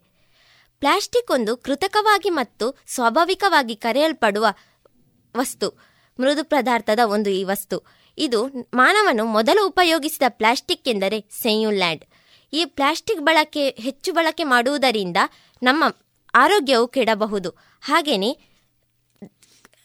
ಪ್ರಾಣಿಗಳು ತನ್ನ ಹೊಟ್ಟೆಪಾಡಿಗೋಸ್ಕರ ಏನೂ ಇಲ್ಲದ ಕಾರಣ ಆ ಪ್ಲಾಸ್ಟಿಕ್ಗಳನ್ನು ತಿಂದು ಸಾಯುತ್ತಿದೆ. ನಮ್ಮ ಜೀವ ಹಾಗೂ ಪ್ರಾಣಿಗಳ ಜೀವಿಗಳನ್ನು ನಾವು ಉಳಿಸಿಕೊಳ್ಳಲು ಈ ಪ್ಲಾಸ್ಟಿಕ್ ಬಳಕೆಯನ್ನು ಕಡಿಮೆ ಮಾಡೋಣ. ನಮ್ಮ ಭಾರತವನ್ನು ಪ್ಲಾಸ್ಟಿಕ್ ಮುಕ್ತ ಭಾರತವನ್ನಾಗಿ ಮಾಡಬೇಕು ಎಂಬ ಘೋಷಣೆ ಇಡೀ ಹಬ್ಬಿತ್ತು. ಆದರೆ ನಮ್ಮ ಭಾರತವನ್ನು ಪ್ಲಾಸ್ಟಿಕ್ ಮುಕ್ತ ಭಾರತವನ್ನಾಗಿ ನಾವು ಯಾವತ್ತಾದರೂ ಮಾಡಿದ್ದೇವೆ ಇಡೀ ಸುತ್ತಮುತ್ತ ನೋಡಿದರೂ ಬರೀ ಪ್ಲಾಸ್ಟಿಕ್ ವಸ್ತೇ ಕಂಡುಬರುತ್ತಿದೆ. ಹೀಗಾದರೆ ನಮ್ಮ ಭಾರತವನ್ನು ಪ್ಲಾಸ್ಟಿಕ್ ಮುಕ್- ಮುಕ್ತ ಭಾರತವನ್ನಾಗಿ ಮಾಡುವುದು ಹೇಗೆ? ಇಷ್ಟು ಹೇಳಿ ನನ್ನ ಭಾಷಣವನ್ನು ಕೊನೆಗೊಳಿಸುತ್ತೇನೆ. ನನ್ನ ಹೆಸರು ಧೃತಿ ಬಿ. ನಾನು ಷಣ್ಮುಖದೇವ ಪ್ರೌಢಶಾಲೆಯಲ್ಲಿ ಓದುತ್ತಿದ್ದೇನೆ. ನಾನು ಒಂಬತ್ತನೇ ತರಗತಿಯಲ್ಲಿ ಓದುತ್ತಿದ್ದೇನೆ. ನಮ್ಮ ಸುತ್ತಮುತ್ತ ನೋಡಿದರೂ ಎಲ್ಲಿ ನೋಡಿದರೂ ಪ್ಲಾಸ್ಟಿಕ್. ನಾವು ಪ್ಲಾಸ್ಟಿಕ್ಗಳನ್ನು ಮಿತವಾಗಿ ಬಳಸುವುದು ಯಾವಾಗ? ಎಂದು ನಾವು ಪ್ಲಾಸ್ಟಿಕ್ಗಳನ್ನು ಮಿತವಾಗಿ ಬಳಸುವುದು ಯಾವಾಗ? ಆದ್ದರಿಂದ ನಾವು ಎಲ್ಲೆಂದರಲ್ಲಿ ಪ್ಲಾಸ್ಟಿಕ್ಗಳನ್ನು ಬಿಸಾಡಬಾರದು? ಪ್ಲಾಸ್ಟಿಕ್ಗಳನ್ನು ಹೆಕ್ಕಿದ ನಂತರ ಕಸದ ಬುಟ್ಟಿಗೆ ಹಾಕಬೇಕು. ನಮ್ಮ ವಾತಾವರಣದಲ್ಲಿ ಎಲ್ಲಿ ನೋಡಿದರೂ ಪ್ಲಾಸ್ಟಿಕ್. ಆದ್ದರಿಂದ ಅದನ್ನು ಮಿತವಾಗಿ ಬಳಸಬೇಕು. ಶಾಲೆಯ ವಾತಾವರಣದಲ್ಲಿ ನಾವು ಪ್ರತಿನಿತ್ಯ ಪ್ಲಾಸ್ಟಿಕ್ಗಳನ್ನು ಹೆಕ್ಕುತ್ತೇವೆ. ಆದರೆ ಮುಂದಿನ ದಿನ ನೋಡಿದಾಗ ಪ್ಲಾಸ್ಟಿಕ್ಗಳು ಅಲ್ಲೇ ಬಿದ್ದಿರುತ್ತದೆ. ನಾವು ಪ್ರಯಾಣ ಬೆಳೆಸುವಾಗ ಪ್ಲಾಸ್ಟಿಕ್ಗಳನ್ನು ಹಿಡಿದುಕೊಂಡು ಹೋಗುತ್ತೇವೆ. ಅದರಲ್ಲಿ ಬಟ್ಟೆ ಎಲ್ಲವನ್ನೂ ಹಾಕಿಕೊಂಡು ಹೋಗುತ್ತೇವೆ. ಆದ್ದರಿಂದ ನಾವು ಪ್ಲಾಸ್ಟಿಕ್ಗಳನ್ನು ಮಿತವಾಗಿ ಬಳಸಬೇಕು. ನಾವು ಬಳಸಿದ ಪ್ಲಾಸ್ಟಿಕ್ಗಳನ್ನು ತೊಳೆದು ಮಡಚಿ, ಬಿಸಿಲಲ್ಲಿ ಹಾಕಿ ಅದನ್ನು ಒಣಗಿಸಿ ಯಾವಾಗ ಬೇಕಾದರೂ ಉಪಯೋಗಿಸಬಹುದು. ಪ್ಲಾಸ್ಟಿಕ್ಗಳನ್ನು ಮದುವೆ ಸಮಾರಂಭಗಳಲ್ಲಿ ಪ್ಲಾಸ್ಟಿಕ್ಗಳಲ್ಲಿ ನಮಗೆ ಪ್ಲಾಸ್ಟಿಕ್ ಲೋಟದಲ್ಲಿ ನಮಗೆ ನೀರುಗಳನ್ನು ಹಾಕಿಕೊಡುತ್ತಾರೆ ಈ ನೀರನ್ನು ಕುಡಿದಾಗ ಅದರಲ್ಲಿ ಇರುವ ಅನ್- ಅನಿಲ ಬಿಡುಗಡೆಯಾಗುತ್ತದೆ. ಈ ಅನಿಲಗಳು ನಮ್ಮ ದೇಹಕ್ಕೆ ಸೇರಿದಾಗ ನಮಗೆ ಡೆಂಗ್ಯೂ, ಮಲೇರಿಯಾ ಹೀಗೆ ಇನ್ನಿತರ ರೋಗಗಳು ನಮಗೆ ಹರಡಬಹುದು. ಆದ್ದರಿಂದ ಪ್ಲಾಸ್ಟಿಕ್ಗಳನ್ನು ಮಿತವಾಗಿ ಬಳಸಬೇಕು. ನಮ್ಮ ಪರಿಸರದಲ್ಲಿ ಪ್ಲಾಸ್ಟಿಕ್ಗಳನ್ನು ಬಿಸಾಡಿದಲ್ಲಿ ಸೊಳ್ಳೆ ಉತ್ಪತ್ತಿಯಾಗುತ್ತದೆ. ಈ ಸೊಳ್ಳೆಗಳು ನಮಗೆ ಕಚ್ಚಿದರೆ ಮುಂತಾದ ರೋಗಗಳು ಹರಡುತ್ತದೆ. ಈ ಪ್ರಾಣಿಗಳು ಅದನ್ನು ಹ- ಹುಲ್ಲುಗಳಿಲ್ಲ ಅದನ್ನು ತಿನ್ನುತ್ತವೆ. ಅದರಿಂದ ಅವುಗಳ ಹೊಟ್ಟೆಗಳಲ್ಲಿ ಹಲವು ರೋಗಗಳು ಉಂಟಾಗಬಹುದು. ಆದ್ದರಿಂದ ಪ್ಲಾಸ್ಟಿಕ್ಗಳನ್ನು ಮಿತವಾಗಿ ಬಳಸಬೇಕು. ಎಲ್ಲೆಂದರಲ್ಲಿ ಬಿಸಾಡಬಾರದು ಎಂದು ಹೇಳುತ್ತಾ ನನ್ನ ಎಂದೆರಡು ಮಾತುಗಳನ್ನು ಕೊನೆಗೊಳಿಸುತ್ತೇನೆ. ಇದುವರೆಗೆ ಪ್ಲಾಸ್ಟಿಕ್ ನಿಷೇಧಿಸಬೇಕೆ ಅಥವಾ ಬೇಡವೇ? ಈ ಕುರಿತ ಚರ್ಚಾ ಸ್ಪರ್ಧೆ ರೇಡಿಯೋ ಪಾಂಚಜನ್ಯ, ಇನ್ನರ್ವಿಲ್ ಮತ್ತು ಮುಳಿಯಾ ಜುವೆಲ್ಸ್ ವತಿಯಿಂದ ಇತ್ತೀಚೆಗೆ ನಡೆದಂತಹ ಸ್ಪರ್ಧಾ ಕಾರ್ಯಕ್ರಮ. ಇದರ ಧ್ವನಿ ಮುದ್ರಿತ ಭಾಗವನ್ನ ಕೇಳಿದಿರಿ. ನಿಮಗೆ ಐಎಎಸ್, ಐಪಿಎಸ್, ಕೆಎಎಸ್ ಅಧಿಕಾರಿಯಾಗುವ ಕನಸಿದೆ? ಸೂಕ್ತ ತರಬೇತಿ, ಕೊರತೆ ಕಾಡ್ತಾ ಇದೆಯೇ? ಈಗೋ ಬಂದಿದೆ ಕನಸು ನನ್ನ ಸಾಗಿಸುವ ಸುವರ್ಣ ಅವಕಾಶ. ಮುತ್ತಿನ ನಗರಿ ಪುತ್ತೂರಿನಲ್ಲಿ ಸಿಗಲಿದೆ ಸ್ಪರ್ಧಾತ್ಮಕ ಪರೀಕ್ಷೆಗಳ ಬುನಾದಿ ಶಿಕ್ಷಣ. ವಿದ್ಯಾರ್ಥಿಗಳು, ಉದ್ಯೋಗಿಗಳು ಹಾಗೂ ಉದ್ಯಮಿಗಳಿಗಾಗಿ ವಿವೇಕಾನಂದ ಐಎಎಸ್ ಅಧ್ಯಯನ ಕೇಂದ್ರ ಯಶಸ್ಸಿನಲ್ಲಿ. ಯಶಸ್ಸಿನತ್ತ ನಿಖರ ಹೆಜ್ಜೆ ಎಂಬ ಘೋಷವಾಕ್ಯದಲ್ಲಿ ಆರಂಭವಾಗಲಿದೆ ಯಶಸ್ ಹಂಡ್ರೆಡ್ ಎಂಬ ವಾರಾಂತ್ಯದ ಶಿಕ್ಷಣ ಯೋಜನೆ. ತರಗತಿಗಳು ಶನಿವಾರ ಮಧ್ಯಾಹ್ನ ಮತ್ತು ಭಾನುವಾರ ಮಾತ್ರ. ಅಪಾರ ಅನುಭವವಿರುವಂತಹ ತಜ್ಞ ತರಬೇತುದಾರರಿಂದ ಇಂಗ್ಲಿಷ್ ಮತ್ತು ಕನ್ನಡದಲ್ಲಿ ಪಾಠ. ಡಿಸೆಂಬರ್ ಇಪ್ಪತ್ತ ಐದರಿಂದ ಈ ತರಗತಿಗಳು ಪ್ರಾರಂಭ.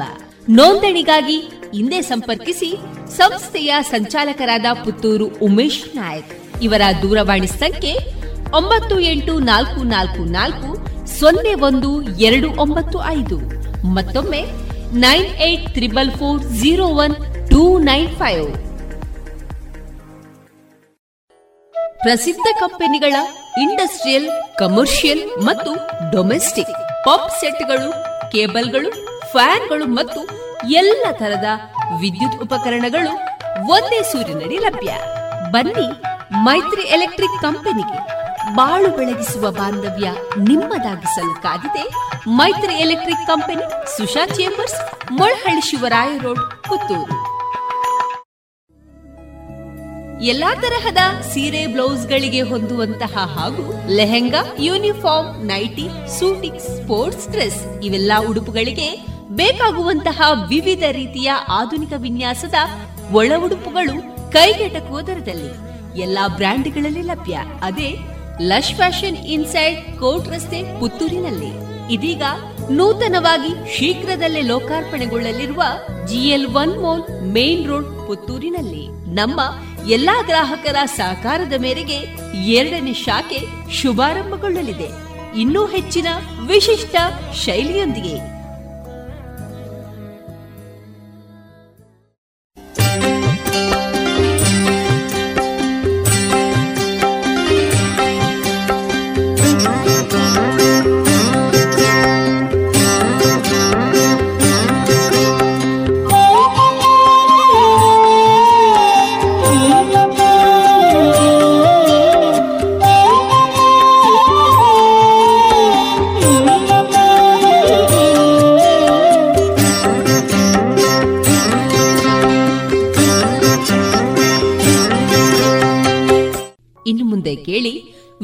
ಭಾಗವತ ಬರಬಳ್ಳಿ ಅವರಿಂದ ಜೀವನ ಪಾಠ, ಕಲಿಕಾ ಆಧಾರಿತ ಕತೆ. ಹಳ್ಳಿಯ ರೈತನೊಬ್ಬ ತಾನು ಹಳ್ಳಿಯಲ್ಲಿ ಕಷ್ಟಪಟ್ಟು ಬೆಳೆದಂತಹ ತರಕಾರಿಗಳನ್ನು ಪೇಟೆಗೆ ಒಯ್ದು ಮಾರಾಟ ಮಾಡುತ್ತಾ ಇದ್ದ. ಪೇಟೆಯ ಹೊರಭಾಗದಲ್ಲಿದ್ದಂತಹ ರಸ್ತೆಯ ಪಕ್ಕದ ವಿದ್ಯುತ್ ಕಂಬದ ಕೆಳಗಡೆ ಅವನ ತರಕಾರಿಯ ಮಾರಾಟ. ಮಳೆ ಇರಲಿ ಬಿಸಿಲಿರಲಿ ಯಾವುದನ್ನೂ ಲೆಕ್ಕಿಸದೆ ಅವನು ಅಲ್ಲಿ ಕುಳಿತು ಪ್ರಾಮಾಣಿಕವಾದಂಥ ವ್ಯವಹಾರವನ್ನು ಮಾಡಿ ಬಂದ ಆದಾಯದಿಂದ ಮನೆಯನ್ನು ನಡೆಸ್ತಾ ಇದ್ದ. ಸಂಜೆ ಆದ ಕೂಡಲೇ ಮನೆಗೆ ಹೋಗತಕ್ಕಂಥವನು. ಒಂದು ದಿನ ಒಂದು ಚೀಪು ಅವನ ಅಂಗಡಿಯ ಮುಂದೆ ಬಂದು ನಿಲ್ತದೆ. ಒಬ್ಬ ಅಧಿಕಾರಿ ಕೆಳಗಿಳಿದ. ಅವನೊಂದಿಗೆ ಎರಡು ಮೂರು ಅನುಚರರು ಸೇ, ಅಥವಾ ಸೇವಕರು ಅಲ್ಲಿದ್ದರು ಏನು, ಯಾವ್ಯಾವ ತರಕಾರಿ ಉಂಟು ನಿನ್ನ ಹತ್ರ? ಹೇಳಿದೆ ಇಂತಿಂಥ ತರಕಾರಿ ಉಂಟು. ಕೇಳಿದ್ದೇ ತಡ. ಅವನ ಅನುಚರರು ಅಂಗಡಿಗೆ ಬಂದು ಅವನಿಗೆ ಯಾವ್ಯಾವ ತರಕಾರಿ ಬೇಕು ಎಲ್ಲವನ್ನ ತೆಗೆದುಕೊಂಡು ಆ ಜೀಪು, ಅಂದರೆ ವಾಹನದಲ್ಲಿ ಇಟ್ಟರು. ಅಲ್ಲಿಂದಲೇ ಕೂಗಿ ಕೇಳಿದ. ಎಷ್ಟಾಯಿತು? ತರಕಾರಿಯ ಬೆಲೆ ಹೇಳಿದ. ರೈತ ಫೋನ್ಪೇ ಮಾಡ್ತೇನೆ, ನಂಬರ್ ಹೇಳು. ಅಥವಾ ಗೂಗಲ್ ಪೇ ಇಲ್ವೋ? ಸ್ವಾಮಿ, ನನಗದೇನು ತಿಳಿಯದು. ಇದುವರೆಗೆ ಎಲ್ಲರೂ ರೊಕ್ಕ ಕೊಟ್ಟೇ ತೆಗೆದುಕೊಂಡು ಹೋಗ್ತಾ ಇದ್ದಾರೆ. ಭಾಳ ಹೆಚ್ಚಿನ ಕಿಮ್ಮತ್ತೇನು ಇರುವುದಿಲ್ಲಲ್ಲ. ಹಾಗಾಗಿ ನನಗೆ ರೊಕ್ಕವನ್ನು ಕೊಟ್ಟೇ ಹೋಗ್ತಾರೆ ಸ್ವಾಮಿ. ಏನು ಹೇಳ್ತಾ ಇದ್ದೀಯ ನೀನು? ನಮ್ಮ ಹತ್ರ ಹಣ ಇಲ್ಲ ಈಗ. ನಾಳೆ ನನ್ನ ಆಫೀಸಿಗೆ ಬಂದು ನೀನು ಹಣ ತೆಗೆದುಕೊಂಡು ಹೋಗು. ಅಯ್ಯೋ ಸ್ವಾಮಿ, ನಿನ್ನ ಆಫೀಸ್ ಇಲ್ಲೋ ನನಗೆ ಇಲ್ಲಿ ಬಿಟ್ಟರೆ ಬೇರೆ ತಿಳಿದವನು ಅಲ್ಲ ನಾನು. ಏನು ಹೇಳ್ತೀಯ ನೀನು? ನಾಳೆ ಬಂದರೆ ಕೊಡ್ತೀನಿ ಅಂಥೇಳಿ ಗದರಿಸಿಯೇ ಆ ಅಧಿಕಾರಿ ಜೀಪನ್ನು ಹತ್ತಿದ. ಅಷ್ಟರಲ್ಲಿ ಒಂದು ಎರಡು ಮಾರು ಜೀಪು ಮುಂದೆ ಹೋಗುವಷ್ಟರಲ್ಲಿ ಇತ್ತ ಕಡೆ ಒಬ್ಬ ವ್ಯಕ್ತಿ ಆ ರೈತನಿದ್ದಲ್ಲಿ ಬಂದ. ಏನಾಯಿತು? ಸ್ವಾಮಿ, ಏನು ಹೇಳೋದು ಇಷ್ಟು ಕಷ್ಟಪಟ್ಟು ದುಡಿತಾ ಇದ್ದೇನೆ, ನಾನು ಕಷ್ಟಪಡ್ತಾ ಇದ್ದೇನೆ. ಇದರಿಂದೇ ನಾನು ಬದುಕತಕ್ಕಂಥವನು. ನೋಡಿ, ಆ ಅಧಿಕಾರಿ ಬಂದು ನನ್ನ ಹತ್ರ ಫೋನ್ಪೇ ಗೂಗಲ್ ಪೇ ಅಂತಾನೆ, ನಾನು ಯಾವುದನ್ನು ಇಟ್ಟುಕೊಳ್ಳಲಿಲ್ಲ ಅಂದೆ. ಹಣವನ್ನು ಕೊಡಲಿಲ್ಲ. ಅವನು ಆಫೀಸಿಗೆ ಬಾ ಅಂತೇಳಿ ಹೋಗ್ತಾ ಇದ್ದಾನೆ. ಅಂಥೇಳಿ ಬೇಸರದಿಂದ ಹೇಳ್ಕೊಂಡ ರೈತ ಆಗ ಈ ವ್ಯಕ್ತಿ ಹೇಳಿದ, ಹೌದೇನಾ ಅಂಥೇಳಿ ಫೋನ್ ಮಾಡಿದ. ಆ ಜೀಪು ಸ್ವಲ್ಪ ಮುಂದೆ ಹೋಯಿತು. ಹೋಗಿ ಒಂದು ಕಿಲೋಮೀಟ್ರ್ ಹೋದಾಗ ಅಲ್ಲಿ ಒಂದು ಮೂರ್ನಾಲ್ಕು ಪೊಲೀಸರು ನಿಂತು ಜೀಪನ್ನು ತಡೆದರು. ಸ್ವಲ್ಪ ಕೆಳಗಿರೀಲಿ, ಏ, ಯಾಕೋ ನನಗೆ ಹೇಳ್ತಾ ಇದ್ದೀಯ? ನನಗೆ ಹೇಳುವುದಲ್ಲ ನಮ್ಮ ಎಸ್ ಪಿ ಸಾಹೇಬರು ಅಲ್ಲಿದ್ದಾರೆ. ಅಲ್ಲಿ ತರಕಾರಿ ಅಂಗಡಿ ಉಂಟಲ್ಲ, ಅಲ್ಲಿದ್ದಾರೆ. ಅಲ್ಲಿಗೆ ನಿಮಗೆ ಬರಲಿಕ್ಕೆ ಹೇಳಿದ್ದಾರೆ. ಯಾಕೆ? ಗೊತ್ತಿಲ್ಲ. ತಿರುಗಿಸಿ ಜೀಪು. ಆಯಿತು ಅಂತ ಹೇಳಿ ಪೊಲೀಸರು ಹೇಳಿದಾಗ ಅವನು ಜೀಪನ್ನು ತಿರುಗಿಸಿ ಪುನಃ ತರಕಾರಿ ಅಂಗಡಿಗೆ ಬಂದ. ನೋಡು, ಅವನ ಹಣವನ್ನು ಕೊಡು, ಅಲ್ಲಿದ್ದ ವ್ಯಕ್ತಿ ಹೇಳಿದ. ಯಾರ ನೀನು? ನಮಗೆ ಹೇಳಲಿಕ್ಕೆ. ನಾನು ಹೇಳಿದ್ದಾನಲ್ಲ ಅವನಿಗೆ, ಆಫೀಸಿಗೆ ಬರಲಿಕ್ಕೆ ಹೇಳಿದ್ದಾನಲ್ಲ ಆಗ ಅಲ್ಲಿದ್ದ ಪೊಲೀಸರು ಹೇಳಿದರು, ಇವರೇ ನಮ್ಮ ಸಾಹೇಬರು. ನೀವು ಆಗ ಹಣ ಕೊಡದೆ ಹೋದಂಥ ವಿಷಯವನ್ನು ಈ ರೈತನಿಂದ ತಿಳಿದುಕೊಂಡಿದ್ದಾರೆ.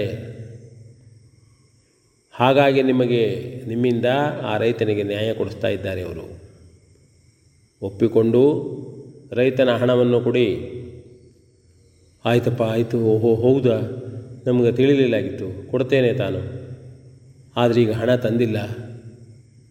ಆಗ ನಿಂತಿದ್ದ ವ್ಯಕ್ತಿ, ಅಲ್ಲೇ ಇದ್ದಂಥ ವ್ಯಕ್ತಿ ಹೇಳಿದ, ಹೋಗಿ, ತೆಗೆದುಕೊಂಡು ಬನ್ನಿ.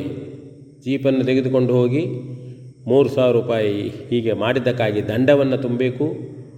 ಮತ್ತು ಆ ರೈತನ ಹಣವನ್ನು ಕೂಡ ತೆಗೆದುಕೊಂಡು ಬನ್ನಿ, ಎ ಟಿ ಎಮ್ಮಿನಿಂದ ಎಂಬುದಾಗಿ ಹೇಳಿದಾಗ ಸಾಹುಕಾರ ಆ ಅಧಿಕಾರಿ ಮುಖ ಕೆಳಗೆ ಮಾಡಿಕೊಂಡು ವಾಹನವನ್ನು ಏರಿದ ಹತ್ತು ನಿಮಿಷಗಳಲ್ಲಿ ರೈತನ ಹಣವು ಬಂತು. ಮೂರು ಸಾವಿರ ರೂಪಾಯಿ ದಂಡವೂ ಬಿತ್ತು. ಆಗ ಅಲ್ಲಿದ್ದಂತಹ ವ್ಯಕ್ತಿ ಪೊಲೀಸ್ ಅಧಿಕಾರಿಯಾಗಿದ್ದ. ಅವನು ಹೇಳಿದ, ಅನ್ಯಾಯವನ್ನು ಮಾಡುವುದಕ್ಕೆ ಇಷ್ಟು ದೊಡ್ಡ ಅಧಿಕಾರಿ ನೀವು. ಜೀಪ್ ಉಂಟು, ವಾಹನ ಉಂಟು.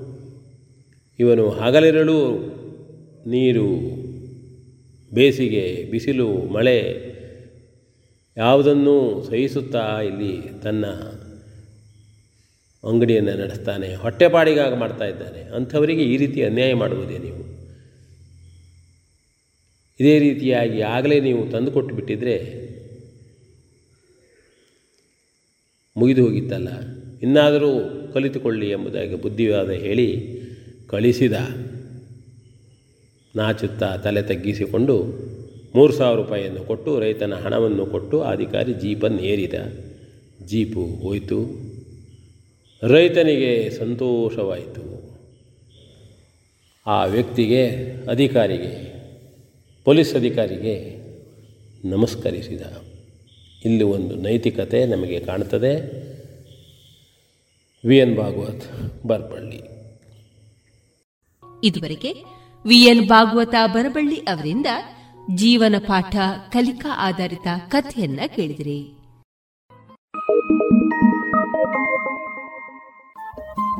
ರೇಡಿಯೋ ಪಾಂಚಜನ್ಯ ತೊಂಬತ್ತು ಬಿಂದು ಎಂಟು ಎಫ್ಎಂ ಸಮುದಾಯ ಬಾನುಲಿ ಕೇಂದ್ರ ಪುತ್ತೂರು. ಇದು ಜೀವ ಜೀವದ ಸ್ವರ ಸಂಚಾರ.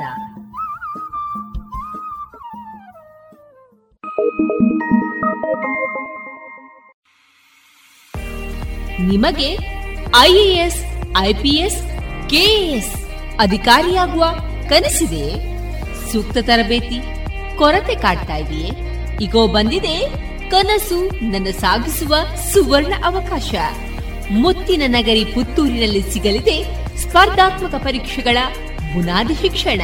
ವಿದ್ಯಾರ್ಥಿಗಳು, ಉದ್ಯೋಗಿಗಳು ಹಾಗೂ ಉದ್ಯಮಿಗಳಿಗಾಗಿ ವಿವೇಕಾನಂದ ಐಎಎಸ್ ಅಧ್ಯಯನ ಕೇಂದ್ರ ಯಶಸ್ಸಿನಲ್ಲಿ. ಯಶಸ್ಸಿನತ್ತ ನಿಖರ ಹೆಜ್ಜೆ ಎಂಬ ಘೋಷವಾಕ್ಯದಲ್ಲಿ ಆರಂಭವಾಗಲಿದೆ ಯಶಸ್ ಹಂಡ್ರೆಡ್ ಎಂಬ ವಾರಾಂತ್ಯದ ಶಿಕ್ಷಣ ಯೋಜನೆ. ತರಗತಿಗಳು ಶನಿವಾರ ಮಧ್ಯಾಹ್ನ ಮತ್ತು ಭಾನುವಾರ ಮಾತ್ರ. ಅಪಾರ ಅನುಭವವಿರುವಂತಹ ತಜ್ಞ ತರಬೇತುದಾರರಿಂದ ಇಂಗ್ಲಿಷ್ ಮತ್ತು ಕನ್ನಡದಲ್ಲಿ ಪಾಠ. ಡಿಸೆಂಬರ್ ಇಪ್ಪತ್ತ ಐದರಿಂದ ಈ ತರಗತಿಗಳು ಪ್ರಾರಂಭ. ನೋಂದಣಿಗಾಗಿ ಹಿಂದೆ ಸಂಪರ್ಕಿಸಿ ಸಂಸ್ಥೆಯ ಸಂಚಾಲಕರಾದ ಪುತ್ತೂರು ಉಮೇಶ್ ನಾಯಕ್. ಇವರ ದೂರವಾಣಿ ಸಂಖ್ಯೆ ಒಂಬತ್ತು ಎಂಟು ನಾಲ್ಕು ನಾಲ್ಕು ನಾಲ್ಕು ಸೊನ್ನೆ ಒಂದು ಎರಡು ಒಂಬತ್ತು ಐದು. ಮತ್ತೊಮ್ಮೆ nine eight triple four zero one two nine five. ಇನ್ನೀಗ ಮಧುರ ಗೀತೆಗಳು ಪ್ರಸಾರಗೊಳ್ಳಲಿದೆ.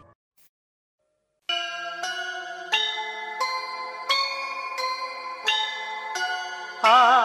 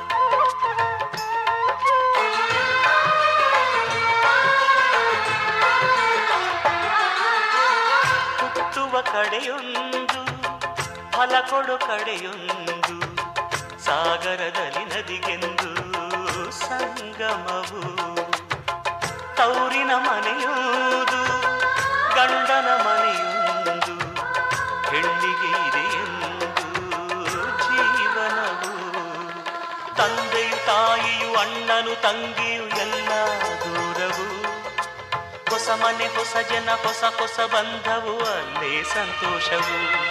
ಮನೆಯ ದೀಪವು, ಬಾಳ ಸಂಗೀತವು.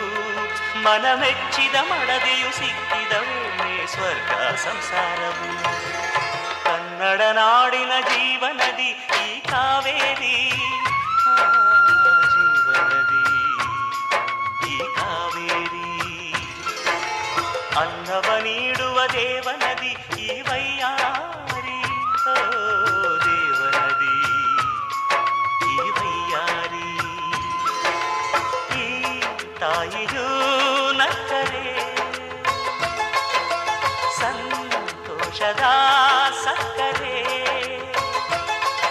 ಮಾತೆಯ ಮಾತೆಗೆ ಭಾಗ್ಯದ ದಾತೆಗೆ ಮಾಡುವೆ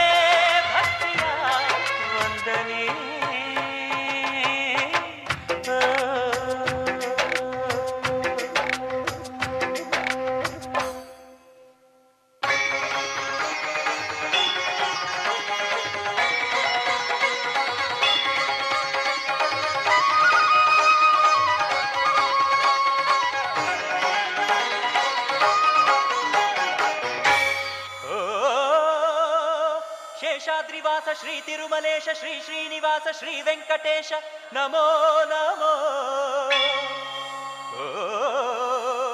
पद्मावतीश भक्तहृदयेश सङ्कष्टनाश गरुडाद्रिवास नमो नमो।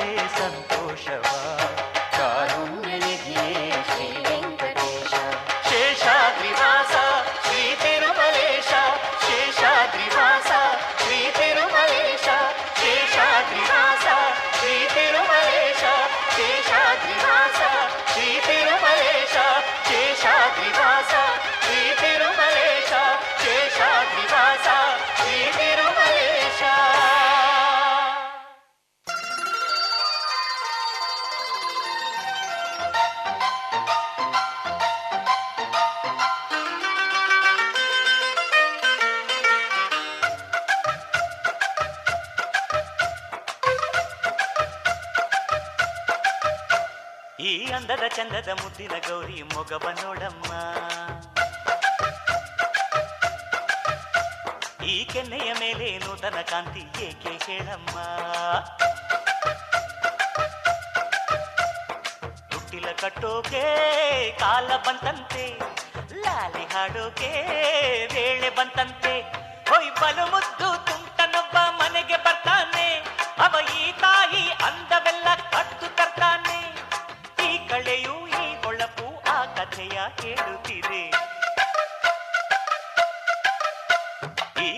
ಚಂದದ ಮುದ್ದಿನ ಗೌರಿ ಮೊಗವ ನೋಡಮ್ಮ ಈ ಕೆನ್ನೆಯ ಮೇಲೆ ನುತನ ಕಾಂತಿ ಏಕೆ ಹೇಳಮ್ಮ?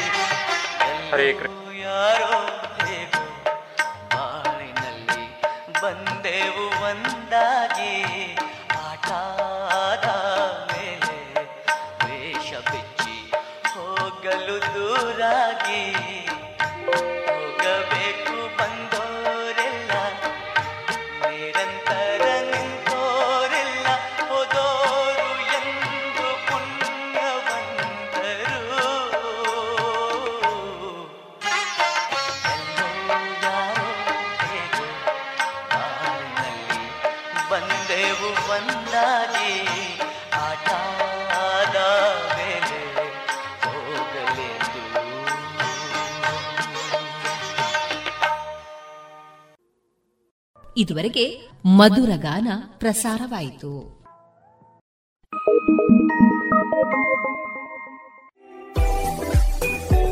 ರುಚಿಕರ ತಿಂಡಿ ತಿನಿಸು, ಉತ್ತಮ ಗುಣಮಟ್ಟದ ಶುಚಿ ರುಚಿ ಆಹಾರ, ಪಾರ್ಸೆಲ್ ಮತ್ತು ಕ್ಯಾಟರಿಂಗ್ ವ್ಯವಸ್ಥೆಯೊಂದಿಗೆ ಕಳೆದ ನಲವತ್ತ ಎರಡು ವರ್ಷಗಳಿಂದ ಕಾರ್ಯನಿರ್ವಹಿಸುತ್ತಿದೆ ಹೋಟೆಲ್ ಹರಿಪ್ರಸಾದ್. ಗ್ರಾಹಕರ ಸೇವೆಗೆ ಸದಾ ಸಿದ್ಧ. ಇಲ್ಲೇ ಭೇಟಿ ಕೊಡಿ ಹೋಟೆಲ್ ನ್ಯೂ ಹರಿಪ್ರಸಾದ್, ಬಳುವಾರು ಪುತ್ತೂರು. ದೂರವಾಣಿ ಸಂಖ್ಯೆ ಎಂಟು ಒಂದು ಸೊನ್ನೆ ಐದು ಸೊನ್ನೆ ಮೂರು ಒಂದು ಏಳು ಒಂಬತ್ತು ಆರು. ರೇಡಿಯೋ ಪಾಂಚಜನ್ಯ ತೊಂಬತ್ತು ಬಿಂದು ಎಂಟು ಎಫ್ಎಂ ಸಮುದಾಯ ಬಾನುಲಿ ಕೇಂದ್ರ ಪುತ್ತೂರು. ಇದು ಜೀವ ಜೀವದ ಸ್ವರ ಸಂಚಾರ.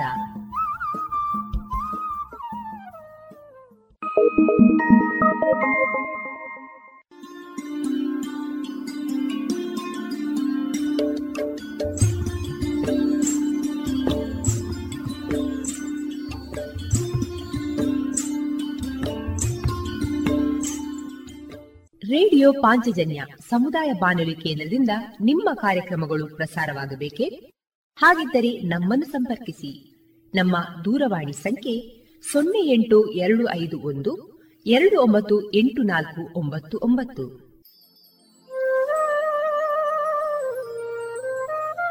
ಗಮನಿಸಿ ಕೇಳುವೆ ನಮ್ಮ ಕಾರ್ಯಕ್ರಮಗಳನ್ನು ವೆಬ್ಸೈಟ್ ಮೂಲಕ ಕೂಡ ಆಲಿಸಬಹುದು.